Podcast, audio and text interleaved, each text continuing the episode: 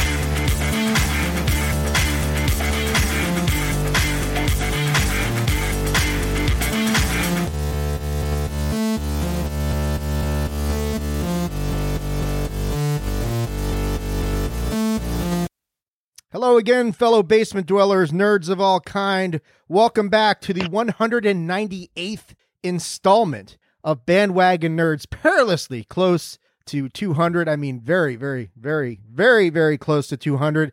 It is I. I am the host today, the lawyer Dave Ungar. As you heard last week, our fearless leader Patrick O'Dowd has to work today, which sucks for him. But hey, UMass football won, and I think he's probably still picking him up off the floor after that one because he was not expecting that at all. But I am joined here today on episode 198 by some of my closest friends, compatriots, compadres in the nerd business. Uh, we're here to talk about all sorts of stuff. And of course, we will delve into some somber details near the end of this thing because can't really avoid it. But Going around the horn today, I am joined by the stalwart of uh, bandwagon nerds, who's not named Patrick O'Dowd or Dave Ungar.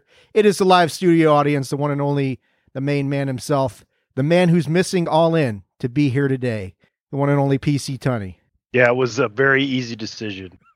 Tunney will forever no sell AEW on this show. So, how are you doing, Tunney?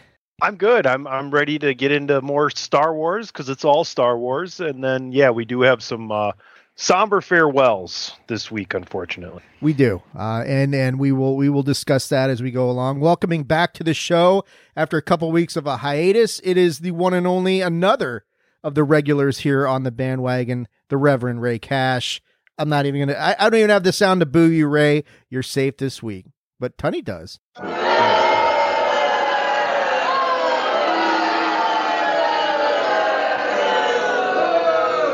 Just when you thought it was safe you, to come back on the show. Oh, sorry. Go ahead, Rey. You know what's you know what's funny to me? You just mentioned that UMass won. If only the church had a football show that someone could talk about that on. Don't.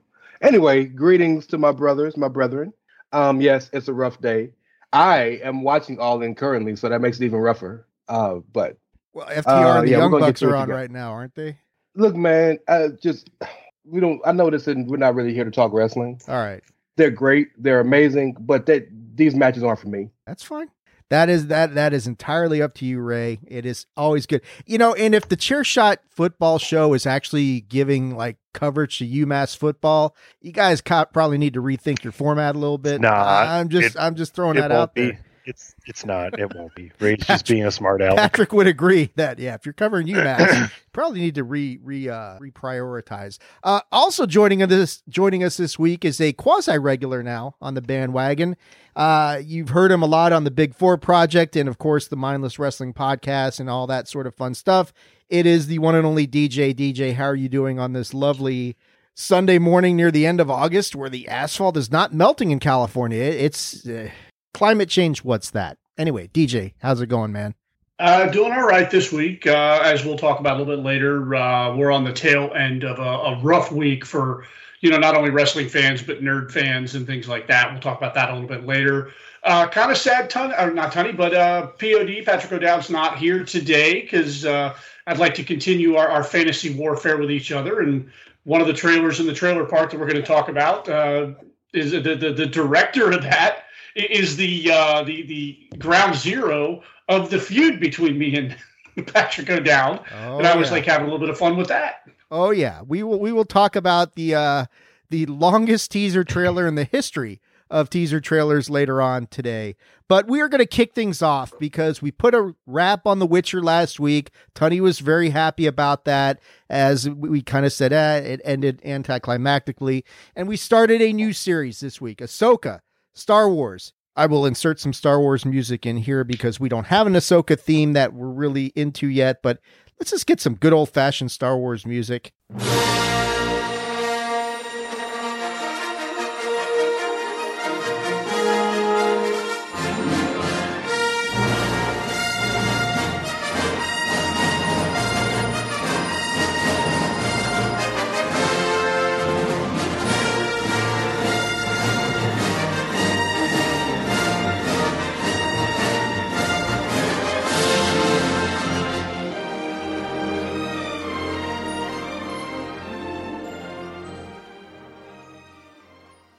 Okay.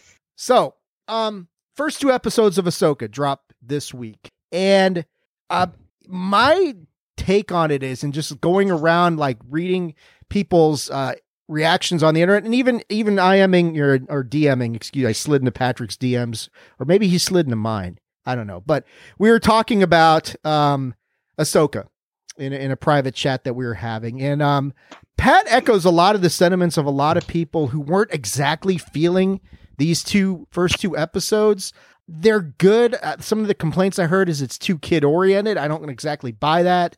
Uh, Patrick not real thrilled with the um, the way that the the heroes have been built up so far. He's not that interested in him. He's very interested in the in the bad guys, whoever they are. But I thought it was a pretty solid first two episodes.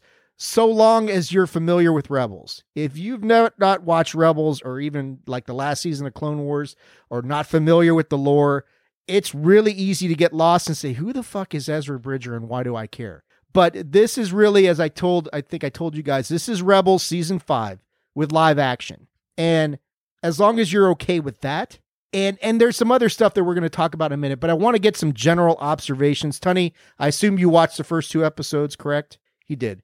Brilliant. What did you think of the first two episodes of Ahsoka, just overall in a general feeling before we kind of dig a little bit deeper into this?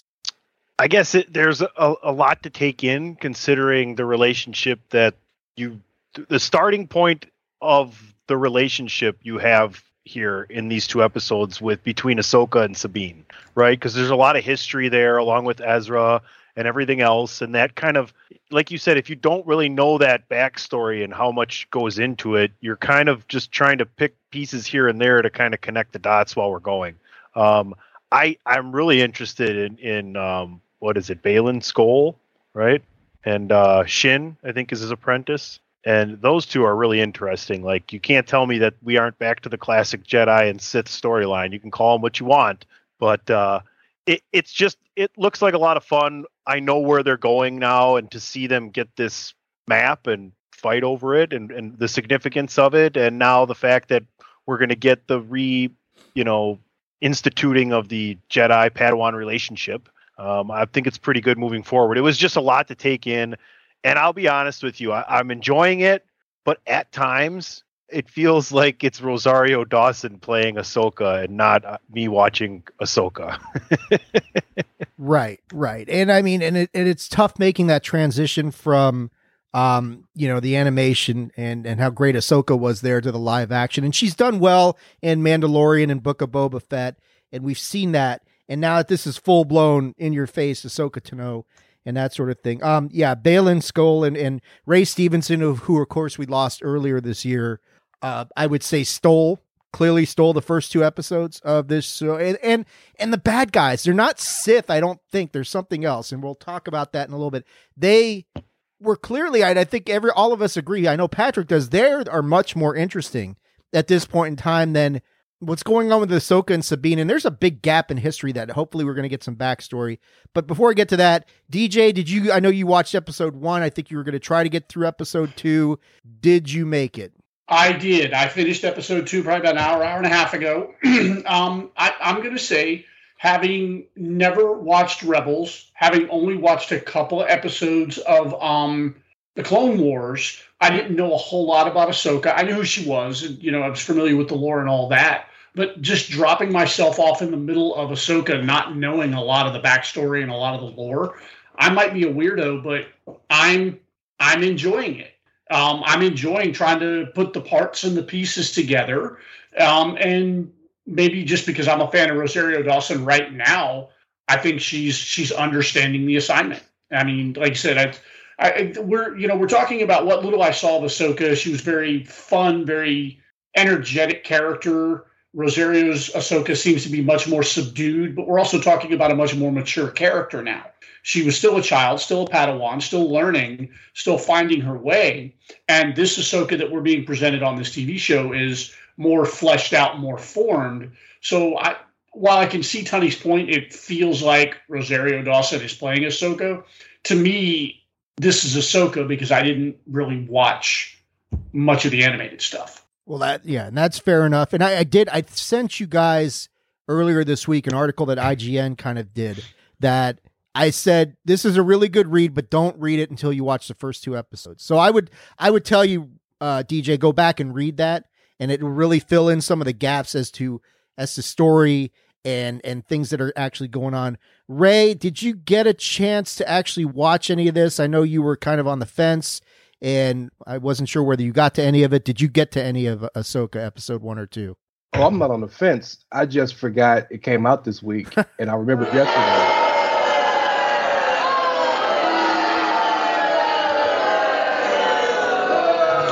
gonna get your nerd card and, pulled for that, man.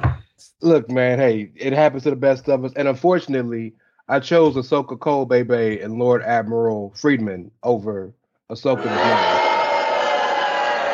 Double whammy in thirty seconds. But but what I do know about Ahsoka, kind of what you guys are mentioning. Go ahead, just get it out the way now. You're gonna do it anyway. Go ahead.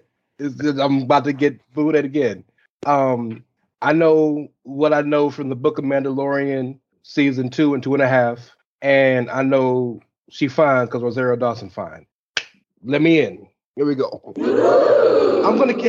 I'm gonna. I'm gonna watch it as soon as all out, all in, out, all whatever this is over. All it's all in and all out. It's like a week long thing between. By the way, fuck him for doing that. I know that. You want who the fuck is paying fifty bucks today and then fifty bucks next week? Dave, are you paying hundred bucks over the next seven days for AEW programming? It, it, depends how good to you know, and as to whether whether I'll go and do that. No, no, no. Like ain't no ain't no way in hell, bro. Like, all right, Rock, Rock and Stone Cold could wrestle Friday next week. I'm not paying shit. I ain't paying fifty bucks for a WWE pay per view in 2023, and I'm an AE. Right. I'm a WWE drone. Right. Patrick is throwing his phone at the wall right now because we're talking wrestling, and there's only going to be enough wrestling discussed here today. So. And, and Tony's over here keeping his mouth shut. I'm about to say AEW's biggest fan, Poon Chaser over there, is probably going to watch next week. Yeah.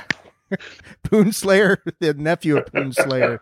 That's uh, PC Tunney. Look, uh, getting back to Ahsoka and Rey, you're you're kind of forgiven. You know, I know you got stuff going on, but let let's dig a little bit deeper into the first two episodes. And Rey, if you want to cut out, you don't want it spoiled.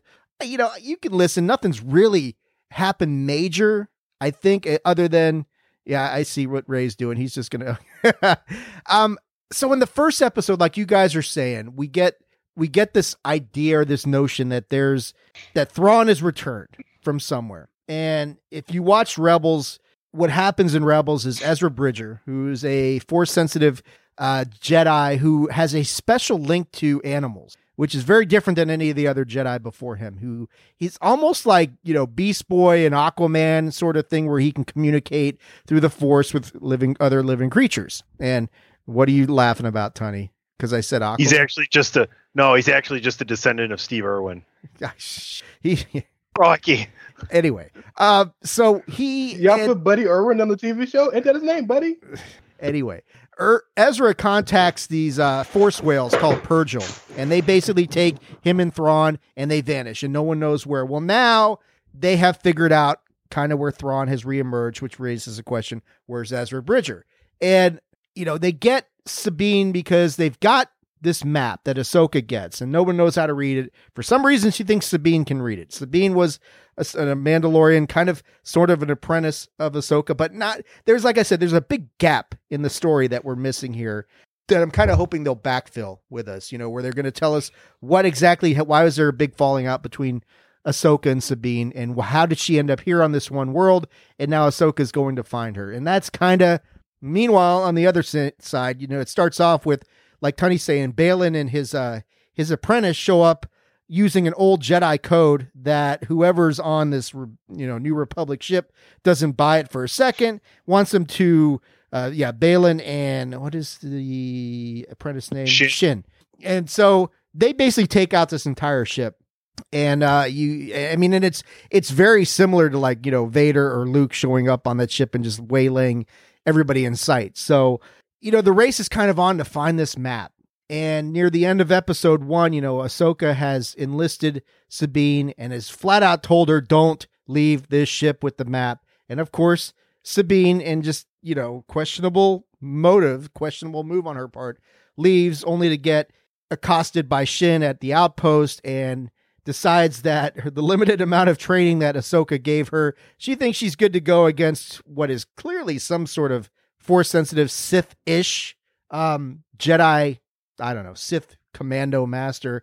And uh, Sabine gets her ass kicked and gets stabbed right in the chest with a lightsaber. Now, and that, and you know, that's where they leave off. And had had you know, had there not been a second episode, that'd been a great place for a cliffhanger. Like shit, they're gonna kill her. What is this, Deadpool two? We're gonna kill off the main character in the first five minutes.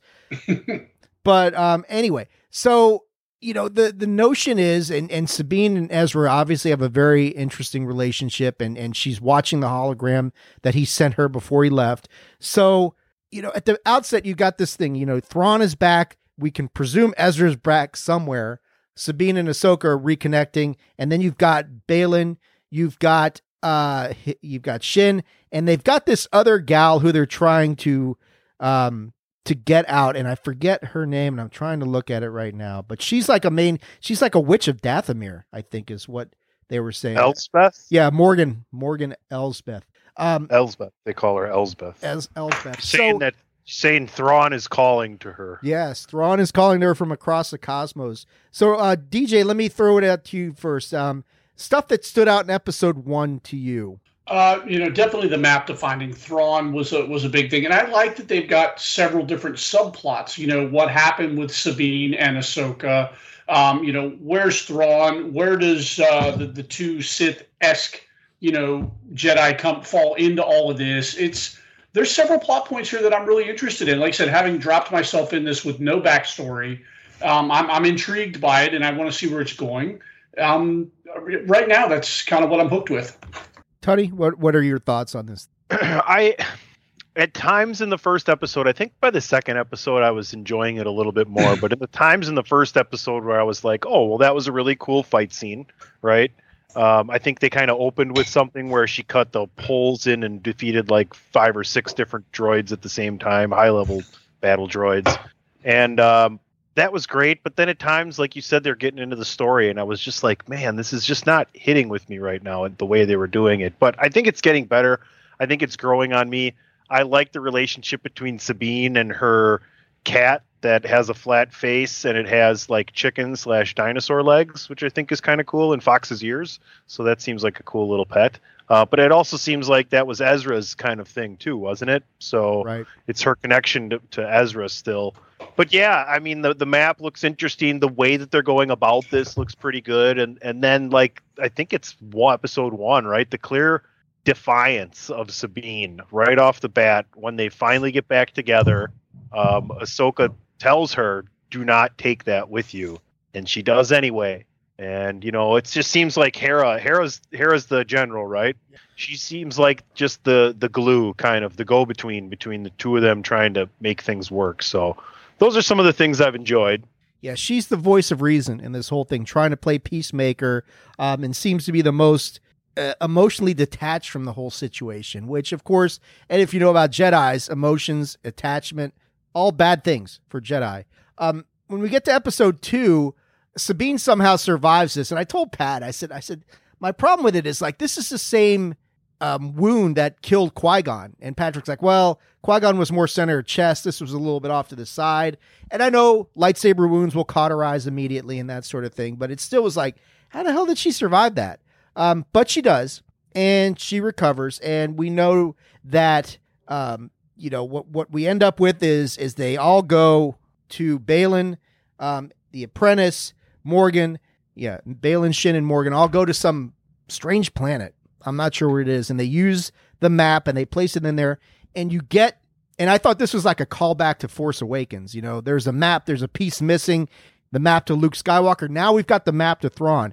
And I think the important thing to note about this is that he is in a, they've been teleported to a different galaxy. And anybody who spends time with the, who spent time, and DJ, I think you said you previously you did, the Star Wars Extended Universe, which Disney kind of came out and said that's not really canon any longer. Well, then they do this. And this brings kind of the extended universe into the Disney universe. And now you're thinking, well, maybe it is canon after all, or they're trying to make it canon. It, it's easy with the Star Wars, you, you know, when you're thinking of Star Wars to think galaxy far, far away. You think of galaxy and you just think they're just jumping between galaxies. They really don't. And No, all of just jump between star systems in the same galaxy. Right. It's like us jumping between, you know, the Milky Way systems in the Milky Way. And, and you know, we don't, eh, Andromeda is like our nearest neighbor, but shit, that's a, that's a long way away and it's an entirely different galaxy. And here you're, here, that's basically what's happened is Thrawn and Ezra have been taken from the Milky Way and basically taken to Andromeda. Where the rules, if you follow the extended universe, the rules in different galaxies are completely different. There's some where the Force doesn't even exist at all. And a lot of speculation that some of those beings who are from this galaxy and have been involved in Star Wars and other mediums and have been a problem for the Jedi and stuff like that, uh, that maybe they're introducing them here. But yeah, it's a big deal that Thrawn is in an entirely different galaxy. Here's the map to that. Now you've got some real interesting possibilities as to how they're going to go from one galaxy to the next and get him. So, you know, I thought that was a big thing. You know, Ahsoka gets in, a, in another, another, some other fights with some other stuff. She's got to track these guys down. It's basically going to be a race to find Thrawn and Ezra. Um, DJ, I'll turn it over to you first. Episode two kind of maybe open Pandora's box a little bit as far as stuff that Star Wars is going to get into, things that Dave Filoni and you know because here's the thing I was going to get to you guys. We know in the sequel trilogy you never see Ahsoka, you never see Mando, you never see Grogu. Something obviously happened. Um, and you know, it's like, wow, all this important stuff is going on, and they're not in the sequel trilogy, you know. So this is a lot of gap filling. But DJ, I know you did spend time with the extended universe. Do you see them with this move trying to kind of maybe bring that in a little bit? I, I think you have to. I, I, think if you're going to expand the Star Wars universe, you can't exactly um, ignore the stuff that was put to print, you know, a decade or two ago. At some point, you've got to kind of mine that, find out what you can use that's still cohesive with what they've already put on film. And you know, while I think that'll be really hard to do, I think they've already screwed the pooch with the twins. Um, you know, so we're not going there, obviously. Um, but I think there are other things you can mine from and bring those in, and I'm I'm definitely interested. Obviously, Thrawn is part of that extended, you know, that extended universe, so to speak, and you know everything surrounding him. So it'll be interesting. I did have a question though, only because I didn't watch, uh, like I said, I didn't watch Rebels, and I didn't watch the second half of um, the Clone Wars, was it established already that she's Mandalorian, Sabine, or was that a new twist in this series? I think she was established because I know, like, my nephew was very upset that they were going to take her from being Mandalorian to Jedi because he's not a fan of the Jedi. Um, and Okay. I think he was. So I think so. I'd have to go back and watch it. I don't remember hundred percent, but I think she was Mandalorian and kind of dabbling with the trading with Ahsoka to be a Jedi. But yeah, I'm I'll have to look. I may actually go back and watch those now that I'm hooked on Ahsoka because I want to understand a bit more what I'm watching. I may go ahead and try and slot those in somewhere. Yeah, I think it's not a bad idea. I'm thinking about going back and doing it as well. Uh, Tony, I don't know. You probably didn't spend a lot. I know it's all Star Wars for you, but it may not have been enough Star Wars for you to say, you know what, I want to read all this crazy timeline of from heir to the empire going forward, you know, that sort of thing. Um, what are your what are your thoughts about, you know, we're gonna get an entirely different galaxy in the Star Wars mythology here where the laws of physics their their laws of physics in this galaxy may not jive with the Star Wars laws of physics that we know. the force may not exist. It may be an entirely different shit show that we're running into here. Yet at the same time, though, it feels a lot like A New Hope, or or it feels a lot like Qui Gon and, and Obi Wan. It it just feels more like Star Wars than Mandalorian did or Boba Fett did, and, and things of that nature. It feels like we're back on that. This is this is the main thing happening, especially when you tell me you got uh, an apprentice, a Padawan, a pilot uh, working together against um, you, you know two Sith lords. You could put in quotation marks and a higher power that they're kind of working for. Does this not sound familiar? Because the game plan is like, hey, we're gonna you know run a sweep to the right and on third down play action, but whatever. You know, I'm enjoying it. I don't know necessarily that this is all going to explain your question, Dave, of why they weren't so involved, but it would actually make sense if they're in this separate universe, basically. That's what I was. You, I as, thought- as, as you're saying that, I- I'm thinking to myself, I'm like, wait a second. What if they're all trapped in this other galaxy for some reason, and that's why they- they're not here? While they're doing this, that's happening. It could be some things like that of, of you know, Kind of like the 300 and the what was it? The 300 Rise of a Nation. They were happening simultaneously. parallel timelines, right? They're not intersecting. Linear. It's a linear. Yep. Linear timeline. So it, it's just interesting to see what's going to happen from that because I think you definitely have the characters and the power and everything of that nature. I thought it was really neat when uh, Elsbeth opened it up and said, "This is our galaxy, right? And this is like basically this is the universe in the bubble, right? Like we're very tiny. We need to go all the way over there too." Right. So I think that's going to be really interesting. Like you said, who knows what lies ahead for us when we go that far away. But it was a really good perspective to get from it as well. And like you said before, Baylan Skoll, oh my goodness, he's so believable as the power that he has and the significance and the way he carries himself and plays his character. It's just too bad, you know.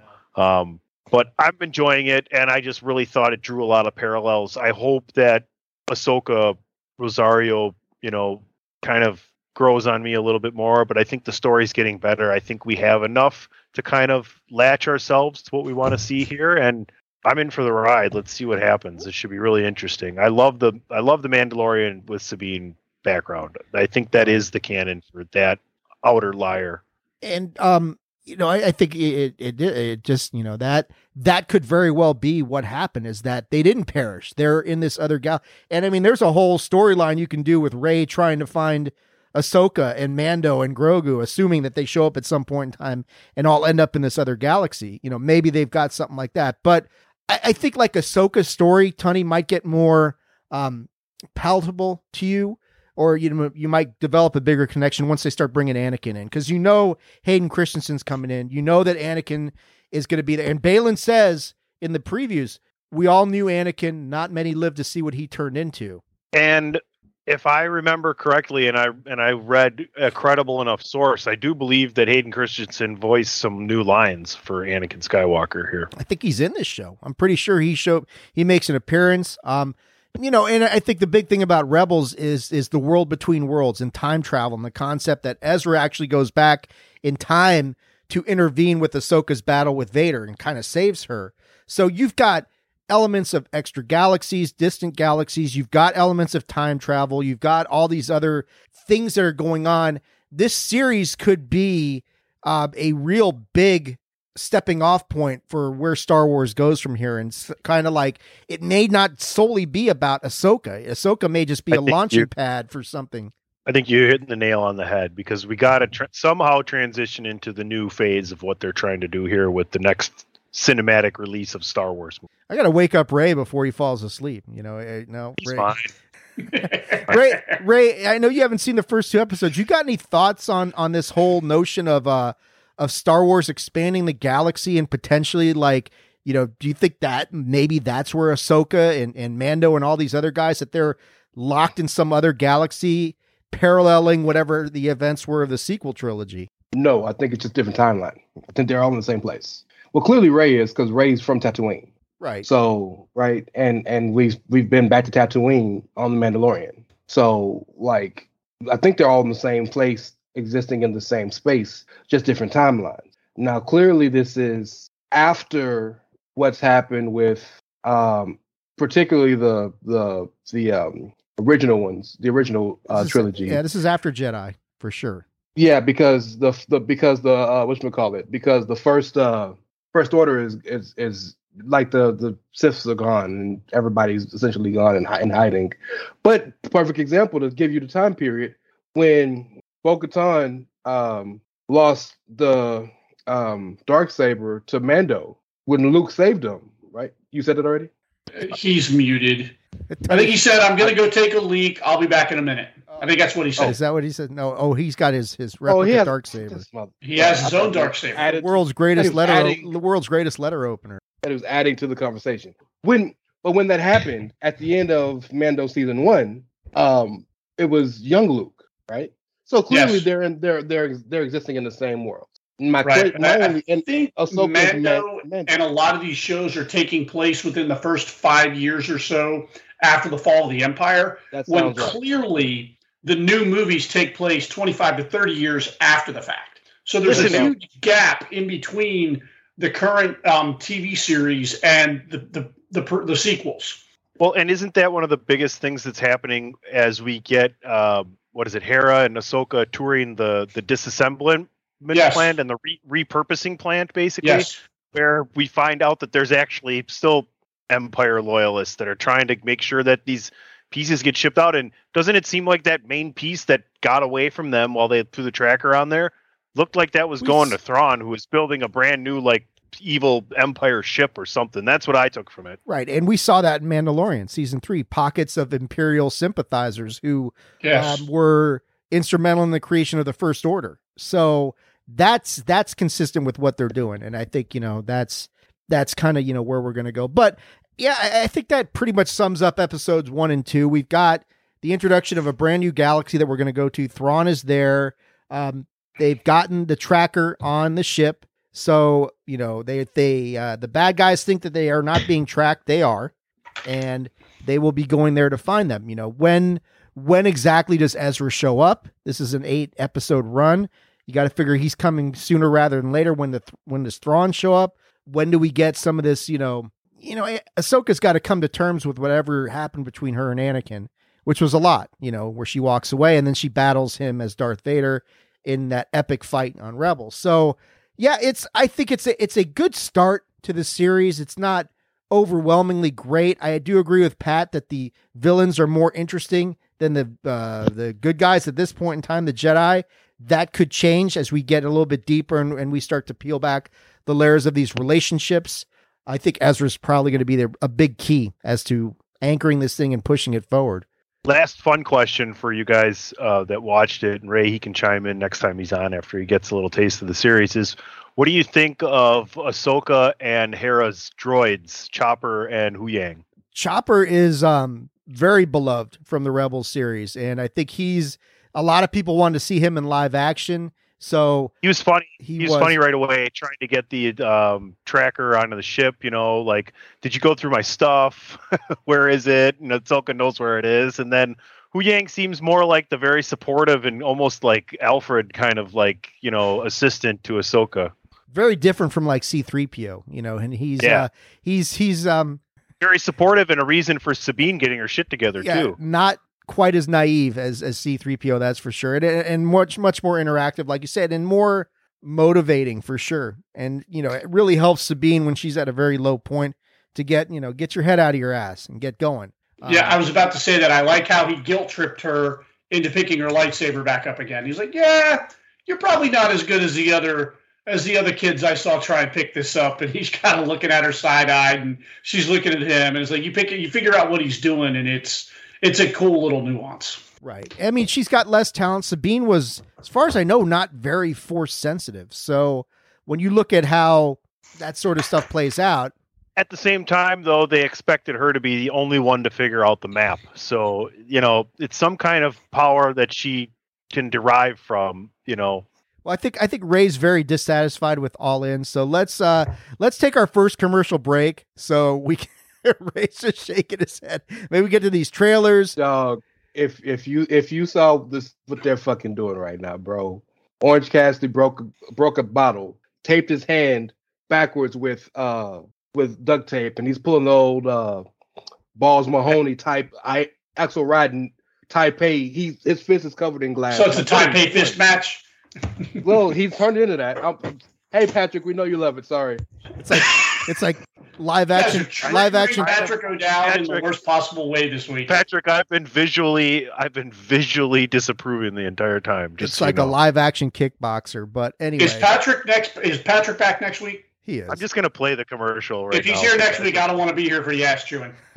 Yeah. I Um, don't want to be here for that. I have enough heat with Patrick. let's let's go to our first commercial break here. I got to remind you guys you are listening to the uh, Bandwagon Nerds, part of the Chairshot Radio Network here on the chairshot.com. Before we go to commercial, Tony, yes, I will want you to do it, but let people know there's some sweet Chairshot merch out there. Where can people get their grubby little paws on it? Oh, well, Bandwagon Nerds has a shirt right there at prowrestlingtees.com forward slash the chair shot. Check it out. Get yourself a t shirt for the upcoming Labor Day weekend. I'll bet you that the password code Labor Day should get you 20% off. We got everything that you need. We even got soft style tank tops. Head on over to prowrestlingtees.com forward slash the chair shot. BWN 198. We'll be right back right here on Chairshot Radio Network. Save big on brunch for mom, all in the Kroger app. Get half gallons of delicious Kroger milk for 129 each, then get flavorful Tyson natural boneless chicken breasts for 249 a pound, all with your card and a digital coupon. Shop these deals at your local Kroger today or tap the screen now to download the Kroger app to save big today. Kroger, fresh for everyone. Prices and product availability subject to change. Restrictions apply. See site for details.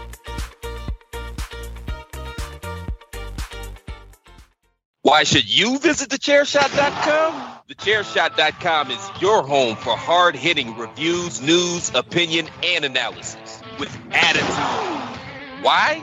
Because you're smarter than the average fan. Thechairshot.com. Always use your head. And we're back here on Bandwagon Nerds episode number 198. Ray writing stuff on his dry erase board. I'm sure it's not going to be good, but it's going to be some something about oh, and Tunney's going to match that with his. I wish you guys could see this. It's like the first time in 198 episodes that we've had like dry erase competition going on at the same time. It's it's kind of It's like, fun. it's like we're playing Pictionary. Did you ever play Pictionary? I did. This is what this is what Tunney and Ray are doing right now. They're playing Pictionary on on uh, on a on an audio medium. Okay, thanks. Thanks for the update, Ray. We're getting r- live all-in results from Ray. Tunney reminding us that Raw is on tomorrow night. Thank you. But we are going to go. no. Y'all want to do a, a record a show in the middle of a major pay per view? We wouldn't be doing the show if WrestleMania was on. That's well, we might be, but they would have been smarter. I would've they would have put it in the afternoon. But anyway, we're going to go to the trailer park right now. We got some good trailers to talk about this week, including the one, the main event of this whole thing that is going to be. I hope DJ does come on next week to incur the wrath of Patrick O'Dowd. when we talk about uh, the trailer for Rebel Moon. But uh, we're going to kick this thing off. Of course, we've got to go to, uh, if we're going to the trailer park, we got to get some banjos going.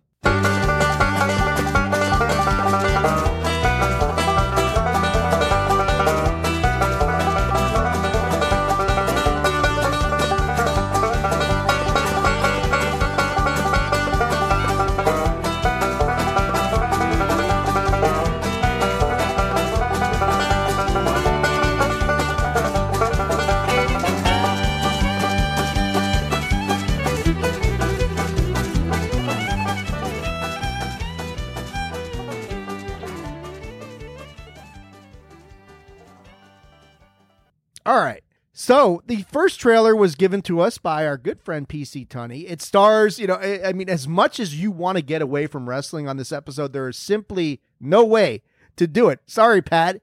It's just kind of what's going on right now. Uh, the first trailer we're going to talk about, shared by PC Tunney, starring our good friend John Cena, who problem is you just can't see him. But it's a movie called Freelance. I think it's a movie, right, Tunney? It's not a. It's not a special, is it? Where's Tunney? The movie. It's a It's movie. a movie.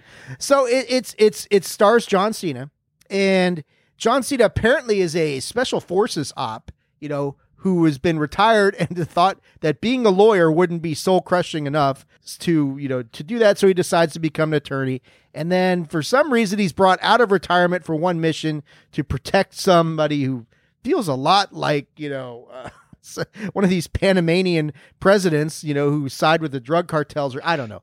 But it, it looks like John Cena in a in a humorous role meets some action and stuff like that is going on. Eh, you know, it, it- John Cena continues to just be a huge star and getting bigger all the time. Ray, this is a perfect time to kick this over to you, man, since you haven't talked much. What did you think of Freelance, man? John Cena continuing to own the world, apparently. Well, he did tell us whether fighting or spitting, his discipline is unforgiven. He got him backing up in a defensive position. Apparently, this was an ass kicking anthem. So, um, nice, nicely done, Doctor Thank you. Thuganomics. um, no, you said it perfectly, man. Your boy everywhere, ain't he? he is. Like the, the movie with Jackie Chan, the um Vacation Friends just came out this week. Vacation Friends two with Lil Rel. My boy everywhere, bro. Like he he he getting it. He's going through like what I like to call his Batista phase. In that you know when Batista now it's hilarious because Batista had to do this to get popular. Cena was already came in the game popular, but Batista had a run there for about two years where every movie he could do, even if it was DVD to to, to you know straight to DVD, he was doing it. Um, but hey, man, shout out to my boy. He killing it. Alison Brie, big time, great actress. Mrs. Franco. Uh, I am. Uh, I'm. I. I really wish, really, really wish it was a Netflix or a Apple or something movie. So I ain't paying a dime to see this shit, but I'll watch it. Well, you get a chance on October 6th to watch it, so not that far off. At least there's still some entertainment going into the theaters, not a whole lot. Tony, you shared this with us. What are your thoughts on this latest uh, adventure of Mr. Cena? I thought it was really cool to see Christian Bale. Um, I think Slater, he's the guy. Slater. Later. Slater. Sorry, Christian Slater, son of a bitch.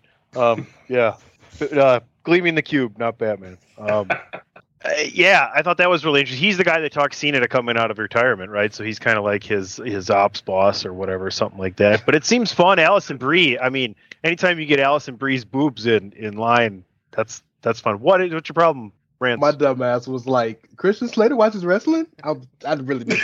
I'm sorry. I'm sorry. Really? There's a title for the Look, I'm about to episode. put it up, Christian and Slater watches called wrestling. Like, don't do it, bro. Maybe he does. I don't know. It just um it feels like it could have been like uh it could have been like this is like the Marine 12 or something, you know. Cena's back out of He retirement. beat me to it. But it, it looks fun. I think I'll watch it when it gets on to whatever streaming service it ends up, whoever the movie company lends itself to. But you know, John Cena in an R-rated action comedy alongside Christian Slater and Alison Brie and her boobs, I'm in. Allison Breener. DJ, are, are, are Hey, you uh You watch enough Alison Brie, you realize that they are her co-stars. Oh, they're real. They're spectacular. DJ, are, are you sold on the movie or are you just sold on Alison Brie's boobs? I'm sold on the movie as well. Um, you know, the well. boobs obviously are a big draw. Um, it's two main reasons to go and watch it. Uh, we'll probably definitely watch watch this on streaming. I do have a question though. As I'm watching the trailer, they pull his ass out of retirement for twenty thousand dollars. Like I feel like this should be like a hundred thousand or five hundred thousand dollar job, not twenty thousand dollars. Like I feel like that's like lowballing this guy for what they're asking him to do. If you're an attorney and you're coming out of the of whatever you're doing for a mere twenty thousand, I'm questioning like, what are you doing, John? What, He's not a very good attorney if Are he's you- starving that are much. you like pro bono all the time? Is that what you're doing, or, or is it like it's like shit? Come on, He's Matt Murdock. He's working for Fish. Yeah, exactly. It's like it's like that that Fish. fuck. My God! Somebody help this. man. what? working, working for Can we fish. save that drop? That boy's working for fish. Jesus. Oh yes.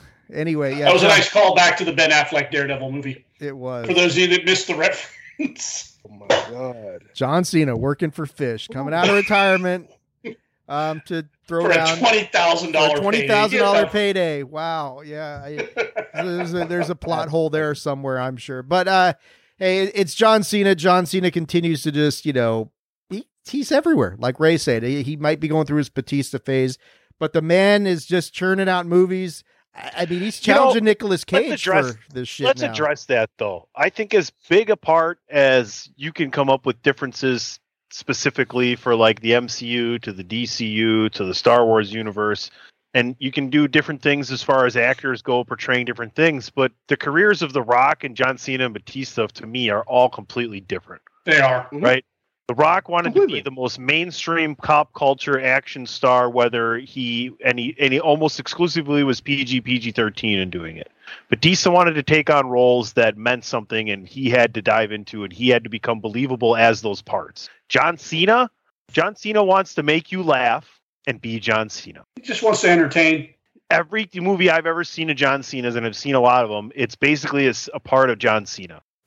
right, and he Whether really, I'm okay with that though. yeah, the crazy vacation guy friends you know the the marine the, the the the believable hero and then now it's like he is older he is kind of set back from his career so yeah can he come back out of retirement and do it again i think the premise looks pretty good and like i said alison brie I have a respect for for actors that really are unashamedly just the same person. Like I take Danny Trejo. I respect the hell out of Danny Trejo. He's the same dude in every film, and I absolutely adore him. But um, I, I, I appreciate it too. But the disappointment is, and I mean no disrespect to Danny Trejo, because he's actually, if you look past the typecasting and the funny ass, he's actually a really talented actor. He's he's quite talented. The disappointment is when you typecast yourself, like especially a guy like John Cena. Cena has genuine acting chops. You're gonna laugh at me for bringing this up. well But if you've seen the Batista is movie best. Legendary, yeah, well, nobody's disputing that. So yeah, um, if you've seen the movie Legendary, he did. That was the old WWE movie when he first started. He hadn't even learned how to act yet, and that like he's really good emotionally in it. He Yeah. ha- he knows how to bring you in emotionally. So you typecast yourself in these roles, like The Rock knows, I'm never winning the damn Oscar. Yeah. Cena and Batista have the chops. Cena was really good in uh God, it just fell right out of my head. Peacemaker. Like he really showed some range. There was some really deep moments in Peacemaker when you get past the fact that the Peacemaker character is a complete buffoon. Because this is mm-hmm. why my girlfriend won't watch it. I keep trying to talk her into watching it. She's like, she didn't care for his character in the Suicide Squad movie. I'm like, they peel away those layers in Peacemaker and expose more of why he's an idiot, why he's a buffoon, and those things made Peacemaker such an enjoyable show. Agreed. and there's never a wrong time to rock. So I mean, you just got to keep that in mind. Rock on. Uh, let's move to our next trailer, which uh, will be, you know, and, and this one, this one is a legitimate reason why we're talking about wrestling on this one because we did get a trailer for a brand new Netflix series coming up that Aesop Mitchell could give two shits about. Um, DJ, I don't know how you feel about it being an ex wrestler yourself, but it's it's it's basically a series coming to Netflix starting September 13th on OVW, and it's just called Wrestlers. And um, it, it, it seems to be a, a documentary, and Netflix does these things lately. They're they're all about kind of following whether it's F1, whether it's the PGA Tour, whether it's a handful of quarterbacks in the NFL. They like doing these kind of looks. I think they're doing one for tennis as well, but they like to follow these sports uh, around and kind of get behind the scenes, get some com- compelling storylines, some captivating personalities. Um, I'll turn it to you first, DJ. What do you think? I mean, I, I love Al Snow. I think Al's one of the best guys in the business. I've interviewed him before. uh, Always down to earth, very matter of fact. If you follow him on Facebook, he has like a, some funny stuff he posts just about every day. Um, but he's been, you know, vested with control of OVW, and of course, we know the aforementioned John Cena came from OVW. The aforementioned Dave Bautista came from OVW. So it was NXT before there was NXT. But DJ, as a as a as a former wrestler, what are your thoughts on this? Are you like in Aesop's position where you're like, ah, screw this, or are you kind of interested in it? I'm a little interested in it. I'm interested. I I'm a big fan of where they came from versus where they end up, and I like to see this this early on. Like I'm sure most of it is going to be crap. It's probably going to be you know heavily kayfabed in some areas. Uh, I think the world of Al Snow is a creative mind in the professional wrestling business. Interested to see what his vision of a pro wrestling show is going to be. Um, there seems to be just in some circles that I run with and people that I chat with some issues with this Hollywood Haley J. I don't know a lot about her, but I think she's a heat magnet in all the wrong ways. So I I have a feeling just in the in the trailer, she's probably going to be somebody who turns me off very quickly. But if I can peel back, peel past that, I think I might at least find aspects of the show enjoyable. Ray, you were nodding emphatically when uh when DJ was talking about Hollywood Haley J or whatever the hell her name is. You mentioned her before. Um, yes, that she rubs some people the wrong ways. You know, probably going to draw in some viewers because of that. But at the same time, you know, controversy breeds cash, that sort of thing. Not your kind of cash, Ray Cash, but the other kind of cash. But well, it's the same. Cash is cash. Anyway, your thoughts on uh, on this uh, on this series, where it's going, and about this uh, one individual specifically, because I know you've talked about her before. Well, I'm I'm glad that you brought that up because initially, so for I enjoyed the Monster Factory show with Danny Cage on Apple TV Plus. That was I really enjoyed that. You know, I really enjoyed that.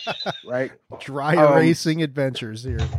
So this is in the vein of that, and again, as we all agree, Al Snow is one of the best creative minds in the biz, and OVW quietly has been like killing it for a while now in terms of as indies go. But when the, the problem when you have these shows is you have to shape these shows around a certain number of the wrestlers. You have to you have to it's remember when uh, NXT did the ESPN 360 or the uh, E60 thing a few years back, and they had to shape it around a few people: Breeze, Woods, um, Adam Rose. Like you have to pick the people who are going to tell the story by. When they chose Hollywood Haley J. Hollywood is that, is that what it really is? Hollywood. So for those of you who don't know what I'm talking about, and give her, I, I want to say positive things about her. She is a very good wrestler and she comes from greatness because her mom is a wrestling legend in her own right. I don't remember her name. I apologize, but her mom wrestled Your for a mom's while. a wrestling right? legend. Nobody knows who she is. Indy, well, to be fair, in women's wrestling, how many women did we know that wasn't in WWE 20, 30 years ago? I didn't know who Saraya's mom was until yeah, there you go. She became a WWE star. Well, but if you weren't named Sapphire, I don't know who the hell you are. So, oh, sorry, Ray. Go ahead. Exactly. No, no, yeah, you're you're making my point for me. And shout out to Miss Knight, by the way. She's out right now, actually. Um, but uh the problem with her is I I understand that wrestling is built on stereotypes. And as a black man, there are certain stereotypes that I've had to learn to endure and accept, whether I like them or not. So then the question becomes the tact that is implicit with the gimmick. I think of a guy like Scotty 2 who never made the attempt to be black. He the entire gimmick was a goofy ass white dude who likes hip hop. He never pretended to be acting black. Right. Right. I appreciated that. Uh, even a smaller level of that gimmick is um um Ray Gordy's son. Um, before he became a biscuits and gravy dude, he had a gimmick like, and that went away after like four weeks because he was trying to be black. The tact was off. It was not right. So I understand, and there are people, John Cena, there are white people who are hood adjacent or grew up in that area who that is really who they are. If that's who you are, I accept that. She is a valley girl in real life playing the role of a white girl who thinks she's black and unapologetically does it. On top of the gimmick in Hold on, wrestling. Ray. Hold on, Ray. Wait, wait, wait. So you're telling me Malibu's Most Wanted doesn't work in real life? Is that what you're saying? No, no, bruh. you can try it, please. Well, it sounds Have like that's it. what she is. Is she's trying that sort of shit? Yeah, yeah, but and, and but, but it's worse when it's a woman because black women are the most disrespected people on this earth, right? So it's one thing to already be a, a person of color, but a person of color and a woman is you all you're behind the eight ball on both ends, right? So when I think about Hollywood Haley Hollywood Haley J, not only is she playing a gimmick that a lot of us find detestable, but on top of that, in her in her real life, she doubles down on the gimmick. And so, like, even in non-kayfabe situations, she's playing the gimmick. She's living the gimmick, and you're just turning more people off. You know, I could I could respect you if you say this is how I make my money, and then I'm gonna be me. But everywhere everywhere else you around, you playing this. You're turning everybody off, and your talent is being underwhelmed. That's the reason why you still in OVW, right? So for that reason alone, I will never ever watch this show. And I hope the people who are uh, in charge understand she is a problem for me. And but DJ said it perfectly. She's probably going to be popular with a lot of people. So yeah, I don't you know, I don't anticipate uh, Vince or Hunter or the folks at Endeavor when this goes through saying, "Yeah, let's bring her up and put her into the spotlight." Um, think, think about it. She's one of the biggest indie re- women's, more notable indie women's wrestlers right now. Even Tony hasn't picked her, and Tony needs everybody. Right? Tony's like, "Nah, man, this backstage brawl shit is one thing, but I don't need that fucking crap." Anyway, And he's Yeah. tone deaf as it is when it comes to Wow. certain things. she ain't hit Impact. She didn't hit Ring of Honor when it was still owned by um Sinclair. um, Sinclair, right? The only place she's hit of any notability is Billy Corgan's NWA. That tells you everything you need to know. I mean, I would be curious to see what Al thinks about her, and and you know, he's got to know he's got a problem on his hands, but controversy breeds cash.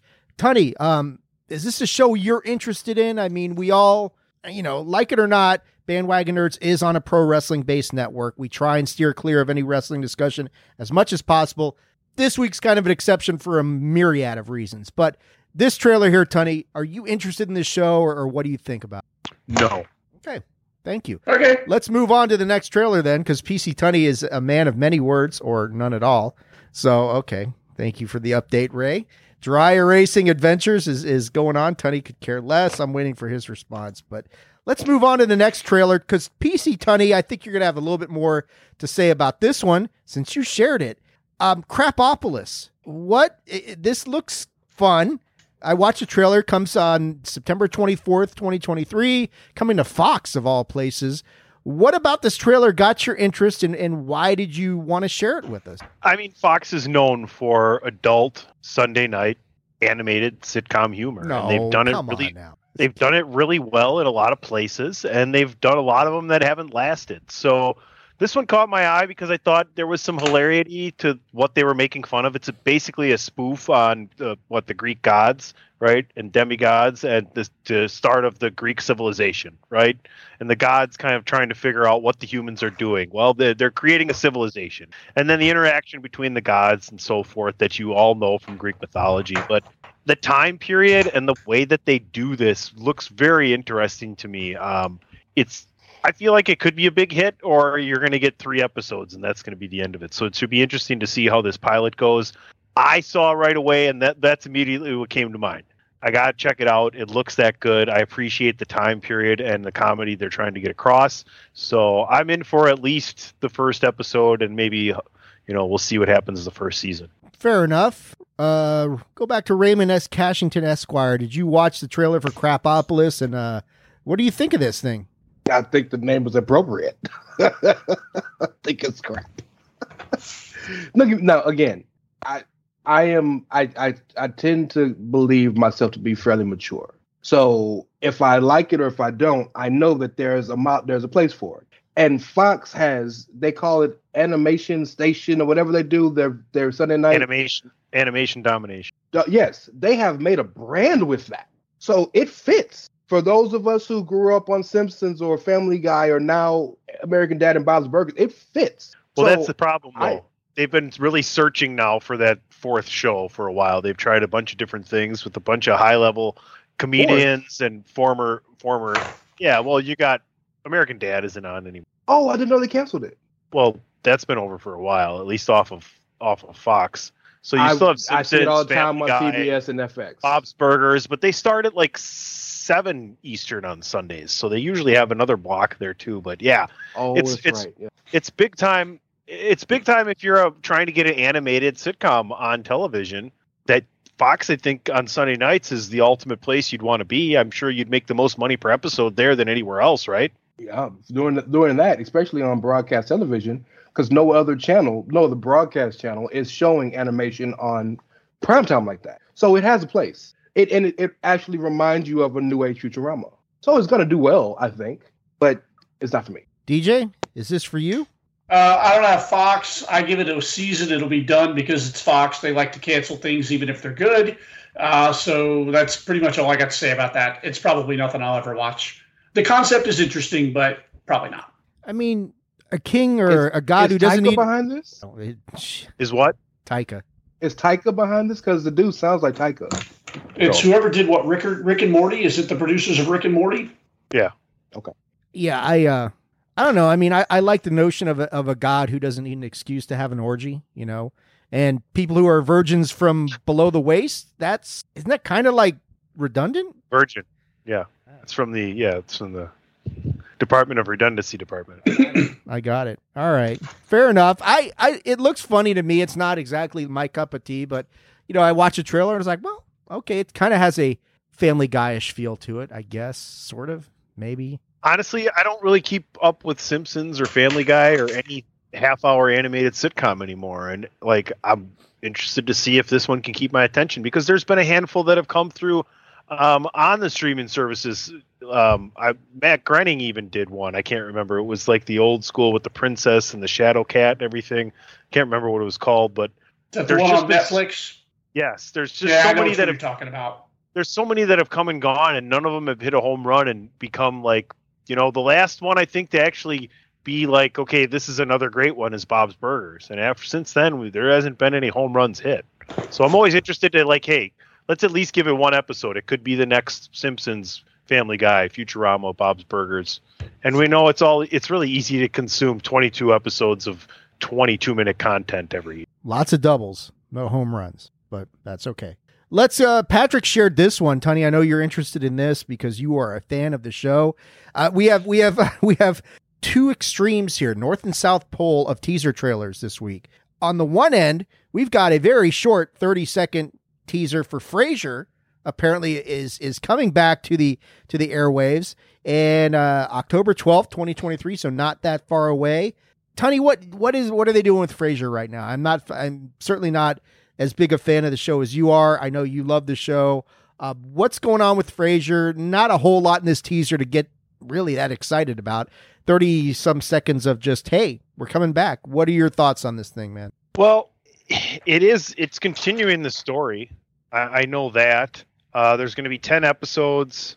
Premieres what October 12th with the first two episodes dropping. Uh, then weekly on Thursdays. And where's there, it? so Which which streaming thing is this coming out on? Paramount Plus. And it looks like a lot of the old cast will be there. I'm, that's what I'm having a hard time finding out here. But While Tony's looking that up, DJ, are you a Frasier fan, or are you? uh What are your thoughts? Are you in on this? I don't know if it's a reboot. Like Tony's saying, it's a continuation of the story. Maybe it's a little bit of a hybrid of both. Um, I liked Frasier Crane on Cheers. I didn't watch a single episode of Frasier. I will not be watching a single episode of the Frasier reboot. Well, okay, so there you go. cast includes the cast includes Freddie Fraser's son.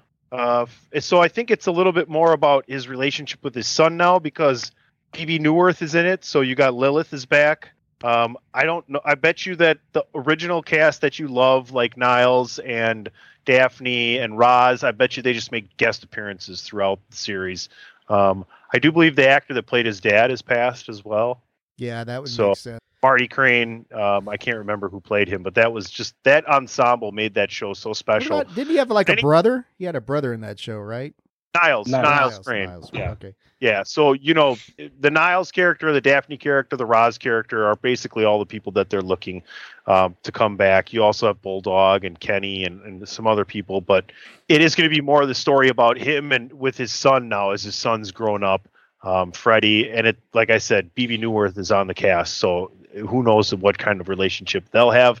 But it's always iconic to see the drawing beginning um, of the of the city of Seattle. Looks like we're back in Seattle and the different things they do for every episode, whether it be fireworks or the elevator or lighting the top of the the the needle, um, and then that iconic song, you know, "Hey baby, I hear the blues are calling, toss salads and scrambled eggs," um, is just iconic. This is this is true. There there is no denying that. Rey, are you a Frasier fan? Are you going to be checking this thing out, or are you going to give us a, a one word PC Tunney esque answer here? I'm gonna follow in the steps of my brother DJ. I did not watch Frasier Crane on Cheers. However, I did watch Frasier on the TV show and liked it, and I will not be watching the the reboot. There's a lot of shows that have come out, and this is not one of the ones that I would have ever thought, wanted, or put for a reboot. Was not on your bingo card, huh? we don't need it. There's a lot. We don't need this. Literally, no one asked for, but here we are. Oh, 23. Uh, listen, oh, I- never mind. I love I love Cheers and I loved Frasier even more than Cheers. So I'm I'm in I'm here for this. Let's do it. You love Frasier more than Cheers? I think Cheers is excellent, but I thought there was so much more brilliant comedy in Frasier. Frasier is a it's a much smarter show with respect to Cheers. So like the comedy is a little Don't get forgive me wrong. Who, don't toity, get me wrong. but elevated. Right. Probably how probably the same way I feel about Seinfeld versus Curb Your Enthusiasm. I think Curb Your Enthusiasm is They're the head and shoulders above They're- It's a smarter show. no, they're, It's a they're, they're, the, they're the same show. You can just swear. That's all. They're the same show. S- Literally. Well, and Larry David is a lot more fun to watch to me than Seinfeld. One and- thousand percent. Well, Jo- George Costanza's Larry David. Sure. So imagine Seinfeld if Costanza was the main character. It'd be more fun. Well, Larry David's a better actor than Jerry Seinfeld, and you're not having the restrictions of a network either. You are on HBO. And shout out to JB Smoove. JB Smoove is excellent. Wow, that that kind of took an interesting detour as we got into the comparison and co- compare and contrast Seinfeld and Curb Your Enthusiasm. I have one question for you boys in 27 parts. Discuss. There you go. Now, Four? Yeah, four. Yeah, four. I just That's- I just that's watched that right. about two weeks ago. See, The answer to subdivision A of the question in 37. Four? Right. Damn. it. Hey, hey, hey, take it easy. Can't you tell this man's been under a lot of stress? Say it. Say it. Rest in peace, Sam Kinison. Um, last one. Okay, let's get to the main event of the trailer park. This is the one that is going to set uh, Patrick O'Dowd versus uh, DJ. Not this week, but hopefully he will come back next week because it should be fun. We got the first.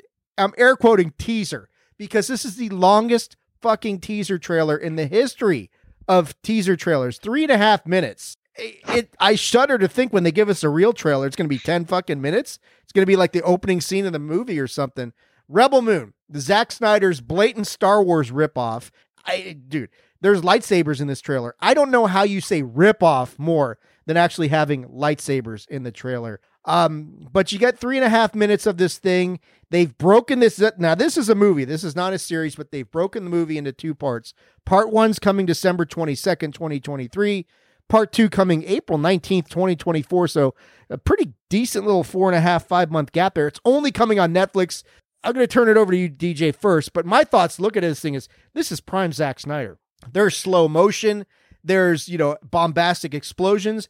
Chris Platt was here. He'd be looking for over overextended cock pieces, you know, that sort of thing, because he always says that that's a, a Zack Snyder kind of thing. But I'm telling you, look at it. Rey's trying to hold it together. But you know, Chris would say that cock pieces and explosions. That was what Chris Platt said about Zack Snyder, and Patrick would agree. This feels like why isn't this going to the theaters? I mean, there's a lot going on in these trailers. There's big moments that you would think this should be in 3D. PC Tunney would be all about. Tunney's got his dry erase board. Um, but what are you going to say, Tunney? Let's see it. Tunney, I just don't have time or patience for another sci-fi fantasy world. Thank you, Boo yourself. thank you, dry erase expert Boo PC yourself. Tunney. Yeah, this is Adventures in shan't, Dry I Erasing. shan't myself. Adventures in boo myself. Dry Erasure. This might be the title of this episode here today. But um, I wish Patrick could see some of this. DJ, I'm turning it over to you first. You love this trailer, I think. This has you very excited. You are a big Zack Snyder fan. Uh, is this everything you were hoping for this movie in two parts and more? Uh, absolutely. And to be fair, in defense of Zack Snyder, this was a three and a half minute trailer that, given slow mos and everything, Can you give because Patrick won't. Rey, hit- ring the bell for Rey. Yeah, Rey, Rey's Dry Erase Adventure. Ring the bell I for like Rey. it. He's my new hero. I like it because Patrick won't. Perfect. one of ring the, the bell. but yeah, it's a three and a half minute trailer. When you figure in the Zack Snyder's promos, it's really probably about 37 and a half minutes worth of actual footage. Um, that's me taking a little jab because I cannot argue that point. I, it, it looks huge, and, and, I'm here for it. And to be fair, we're talking about the, the, the Star Wars ripoff comparison. This was originally supposed to be a Star Wars film. You know, this is basically him repurposing what was supposed to be his Star Wars film. And when that didn't happen, when it you know imploded for whatever reason, you know he decided to cannibalize it. And yeah, there's going to be comparisons. And I think at this point, almost 50 years in, it's almost impossible to do something that feels fresh and original. And I always go back to uh, John Carter. Uh, I absolutely loved John Carter, but even though it was mined from a property that's over 100 years old, it was hard to feel fresh because of the Star Wars comparison. So comparing, so I really think it's kind of unfair to compare this to Star Wars because at the end of the day, you're going to compare every sci-fi universe that Tunney currently has no time or patience for. Um, you're going to compare all of it. Like you can even look at Dune, even though Dune is old, I think as a property older than Star Wars. Um, you can look at Dune and say, well, yeah, it's blatantly a Star Wars ripoff. Well, unfortunately, Star Wars was a ripoff of everything else. Um, so I, I, don't buy the Star Wars ripoff argument. I'm here for it. The trailer looks amazing. Got a lot of big moments. Got some great stars, and uh, I'm excited for it. I had a great counterpoint to what you were saying, but it would involve in giving it a wrestling analogy, and I'm just going to try and skip that. Uh, as it is, POD's probably already in a like seizure mode from all the oh, wrestling that we've talked about. Oh, he's probably he turned this episode off an hour ago. he's not even hearing this part of the conversation. Part of the problem we had with The Witcher was that it felt like Game of Thrones, right? And I just don't need another Star Wars when I have a Star Wars. I don't need another Game of Thrones when I have a Game of Thrones. That's you're limiting yourself, Tony. I thought maybe you'd give a part of response to the question here about this in slow motion in honor of Zack Snyder. I wasn't sure, so I really don't want Patrick O'Dowd to come for blood. The problem with great content, all all of us are football fans, correct? Yes. The problem with great content and great ideas is that everybody wants to copy them. While one team does the Wildcat, next season, 20 teams do the Wildcat. One team does the spread offense, next season, 35, 32 teams do the spread offense. That unfortunately, Star Wars opened up a lane that existed, but then they made it the, the size of the, the Pacific Ocean, and now everybody wants some of that water. Makes sense. Um, and I love I love the fact that you brought up the context, DJ. Because yeah, Zack Snyder was supposed to have a Star Wars movie. They took that away from him. Fuck it. I worked all this time, I'm gonna do it. What's more interesting to me is is the part that uh Dave pointed out, and that why is this in this this in theaters? I think this is just a further um, showing that the business has changed. Content creators, particularly showrunners and uh, directors and whatnot, are would in some cases would much rather take the payday up front than go to a fickle uh, movie situation where they have to go and split costs with the movie theaters, split costs with the uh the companies, Cinema, Cinemark, or all this stuff, and then you don't even know if everybody's gonna come see a movie because it could be great, and everybody gonna go because pandemic or this or that, anything's possible. Get that upfront money, and now he don't have to worry about who watch. How, how much, how much more creative freedom do you think a guy like Zack Snyder has with a Netflix studio as opposed to a major theater release? Infinitely thousand percent. He's already made his money. He just wants to tell his stories in his way. In part, he's only just furthering his legacy, and Netflix gives him the platform to do that. And I will tell you that it is a brilliant move to release this and then release it again, like in spring the next year, to try and Agreed. get hooked, to try and get people hooked on your story. Right, like six, seven months later, I'm going to give you the second part of this story so that you can soak in it for a while, you can reflect on it, you can watch it back a few times, but just know before you even have a chance to start, you know, figuring out exactly what you saw, we're going to give you the next piece here. Um, I think yeah. the titles were pretty cool too. A Child of Fire, and then the second one was like, um, what was the second one? Is even better. It was like Scargiver, was Mockingjay. Scargiver, oh, wasn't it? Mocking shut up. Scare Mockingjay, you asshole. no, it was the Scare Giver. It was the Scare Giver. Scare Giver. Yes. Yes, and that seems very menacing. So that was a really cool marketing and titling and, and writing, in my opinion. The, the, the kudo I will give it. I It looks good. I just don't have time. I can't do it. I can't do all these different things. We couldn't even think of the fucking names of the people in Witcher. well, yeah, that's that's that's very true. Um, I'm kind of torn on this one, but I think you guys have a really good point about theater goers right now are very fickle. Movies that you think are going to do well don't do well. Movies that you think are are, are going to be like, um, I'm not sure if this is going to do so well. Barbie goes and does a billion dollars and that sort of thing. So, excuse me. Um, but you know, I think like with like what you guys are saying, it's a safer bet to, for Zack to get the money up front. Put this on Netflix. Um, you don't have to worry about whether people are going to revolt and object to seeing it for whatever reason.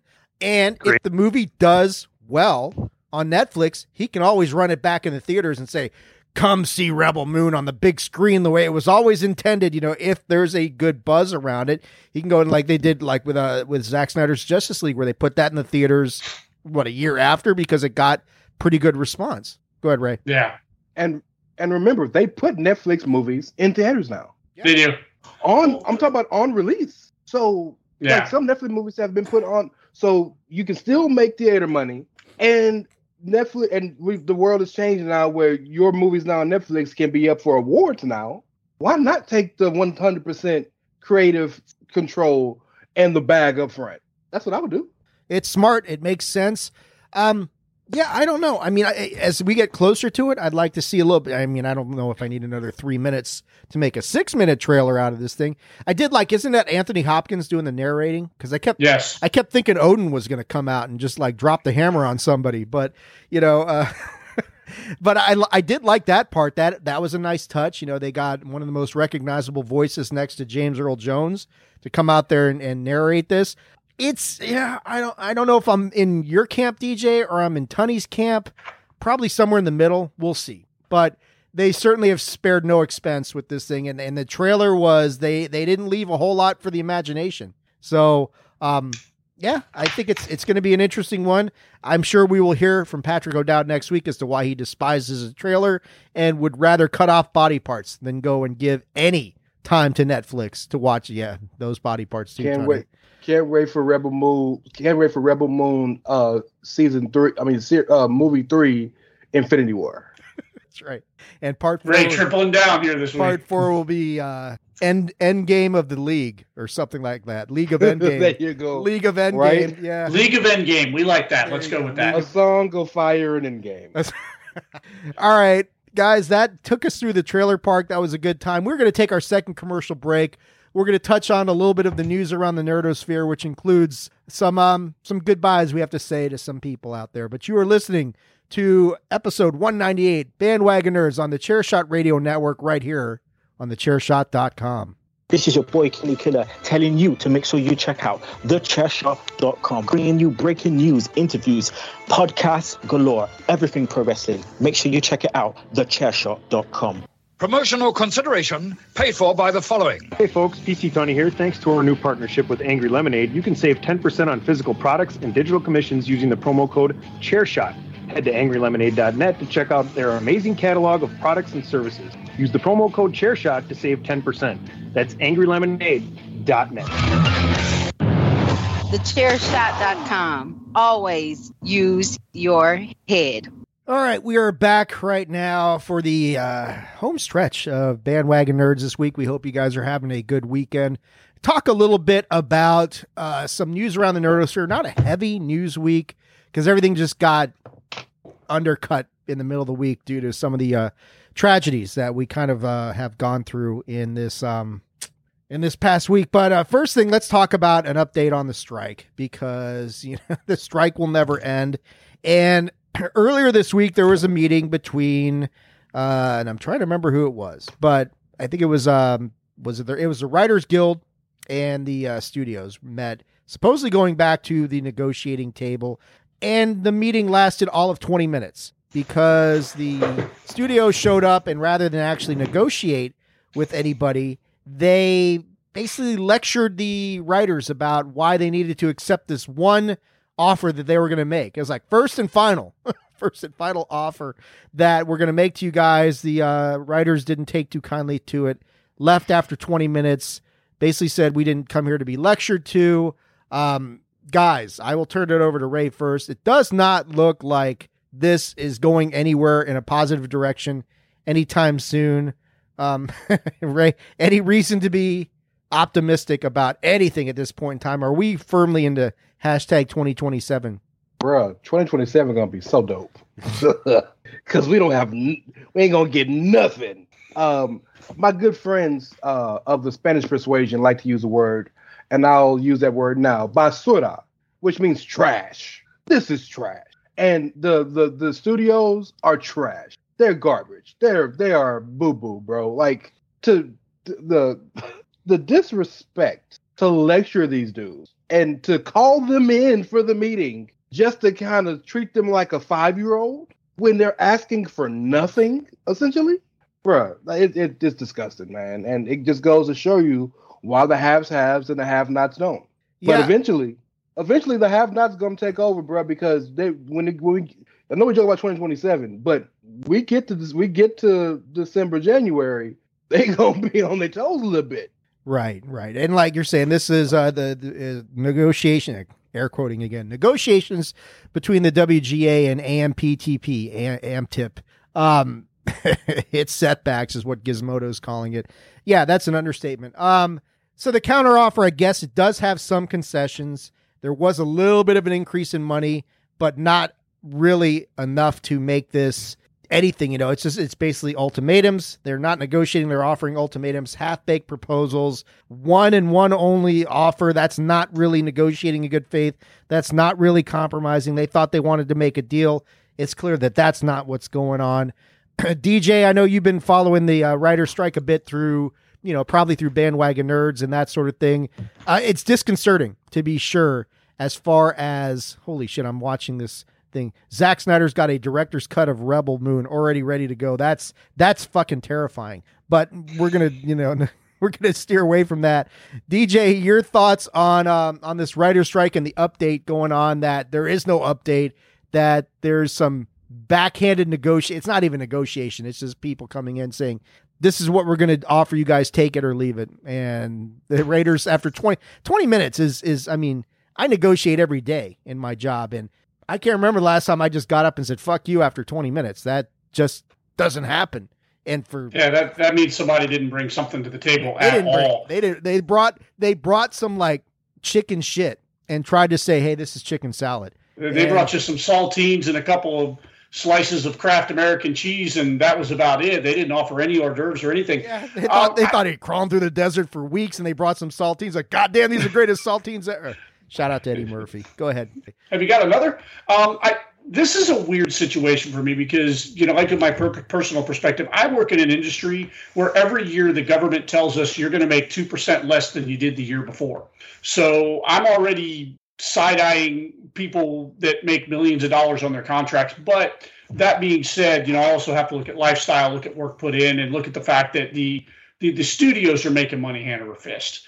Um, I think it's ridiculous that they didn't bring more like they didn't come to the table to negotiate and they led these people to believe that's what we were doing and and you already lose you know lose good faith points on that um, i think at the end of the day it's going to come down to the studios are going to have to look at this and say look do we want to make some money or do we want to make no money? You know which one is more attractive? And when they decide that maybe we are better off making some money than none at all then they'll come back to the table with a real negotiation with real thoughts and ideas and a plan. And then then things will start to move forward. It's just going to be how long can the studios hold out on that?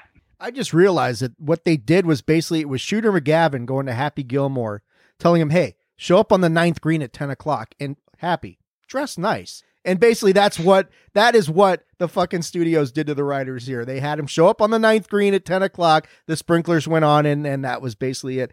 Tunney, I know we had hoped that this would be over by Christmas. I think the chances of that are slim and none. And and Slim may have just said, you know what? I'm on a plane to London to watch All In. I'm out of here. But uh, I, what do you think, man? This is this is some really this is some uh, dirty pool that the uh, studios did to the writers on this. I think we've talked about it before, right? Like I mentioned Survivor 90 minute episodes this this fall. Like they're prepared for not having content, right? So they went ahead and said, "You know what? What if a quick fix is to try and scare them into doing it and just kind of ambushing them? And maybe they'll be like oh maybe you know they'll have this quick change of heart or something. Because it was kind of the last ditch they could do to kind of actually start the fall season with new content possibly late. Like you know maybe like november instead of we've pushed it from after labor day to basically middle of october to start the new you know broadcast season. But we've talked about this before. There's so much streaming content and all these networks are connected to streaming content somewhere that they just have stuff stockpiled that they're going to get out there somewhere. And the people that are making these decisions that are negotiating they're negotiating with the extra money that they make and the reason they make so much money too right? So it's just not just not good. Unfortunately yeah we do look like we're not right that the fact that the holiday season will not make this look good at any time. So i i don't know.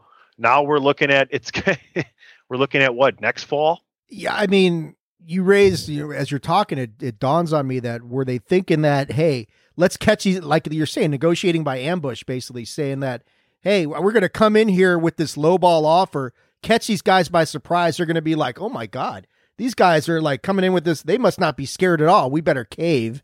And it didn't work out that way of course you know you think that maybe that was the thought on this part of the studios or just are they just out of touch douchebags probably both i think some some old guard dude was like listening to some whippersnapper be like oh i bet you i can scare him into signing in half an hour you know and he's like hey everybody let's let's call him in and watch this kid fall on his face they know. they the studios bluffed and they lost yeah it does feel like a bluff care though yeah. i still don't think they care yet they don't care yet. They don't care yet. They they won't care until they feel it. Like you guys are saying, well, they feel it in their pocketbook, then they'll care. Then they'll come to the table with a. But like we've been saying all along, it's a question of how long these guys can hold out. And the actors well, have got more money than the writers do. So unless they're going to be totally unified. And here's the thing: for a lot of these major networks, they're they're about to get the biggest money maker they have starting up, and it started this this weekend as we record. College and professional football in America. That's true. That is that is very true. That's that's a big big thing. Um as as a byproduct of the strike going on and nothing happening, no movement going on there, uh, studios kind of doubled down. Like Tony's saying, hey, we got to keep some content in our back pocket so we can make some money and ride this thing out. They delayed Dune, which was coming out in November of 2023 to March of 2024. Now, Tony, I know you're not the biggest Dune fan. I, I don't I forget about Rey. Um, but to, delay of Dune actually caused the Marvels to pick up their IMAX theaters, so you're going to be able to see Marvels in, more, in the Marvels in more IMAX theaters. Okay, that that so there's a nice. There's a trade off there. There's a trade off. Listen, sometimes sometimes I have uh, you know good information to pass along. You do absolutely, DJ. I, I know you were waiting for you were one of the ones looking forward to Dune two coming out. I know you're disappointed that it's going to get pushed back several months. Uh, clearly a, a, I think there's no sugarcoating or any, any way around it. It is clearly a uh, byproduct of the strike ongoing and getting worse. Um, how disappointed are you to see Dune get pushed back a few months? Uh, fairly disappointed, only in the sense that I wanted to see it. We don't get to the theater too often anymore, just because we don't have time. Um, we just got too much going on. But I was I was looking forward to seeing this. We didn't see the original Dune in theater. We saw it when because I think it was released when the theaters were still really not open during the pandemic. No, they and it they, debuted they on HBO a, Max. They did the simultaneous review on HBO Max, and because we thought saw it in the theaters, but something was wrong with the sound in our theaters, and I'm not yeah. the only ones to complain about it. And we went back and watched on an HBO Max, so hopefully they fix that. But it is like Patrick was saying when it came out, and I know back when we were doing the articles on the the Nerd Review. Um, we were both like, yeah, this is something you really need to see on the big screen. I think Dune 2 is going to be even more imperative to see that on the big screen. But sorry, didn't mean to cut you off there. Yeah, no, no, no, that's fine. We saw it on HBO Max, saw it from the comfort of our own home on a rather large TV screen, which I'm fine with. But yeah, I, I would. This is one. I agree with Patrick. I'd like to see this the second one in the theater. If I've got to wait a few months, it stinks. But there's also two things I can do about it: nothing and like it. You get nothing and like it exactly. Um, I'd ask Rey what he thinks, but I know he's obviously occupied with uh, who's that? His mom? I don't know who that is. Somebody, somebody's hanging out at Rey's house, and and it's it's completely distracted his attention. You know that that that's Tony boo him. That's just unprofessional. I mean, just boo him.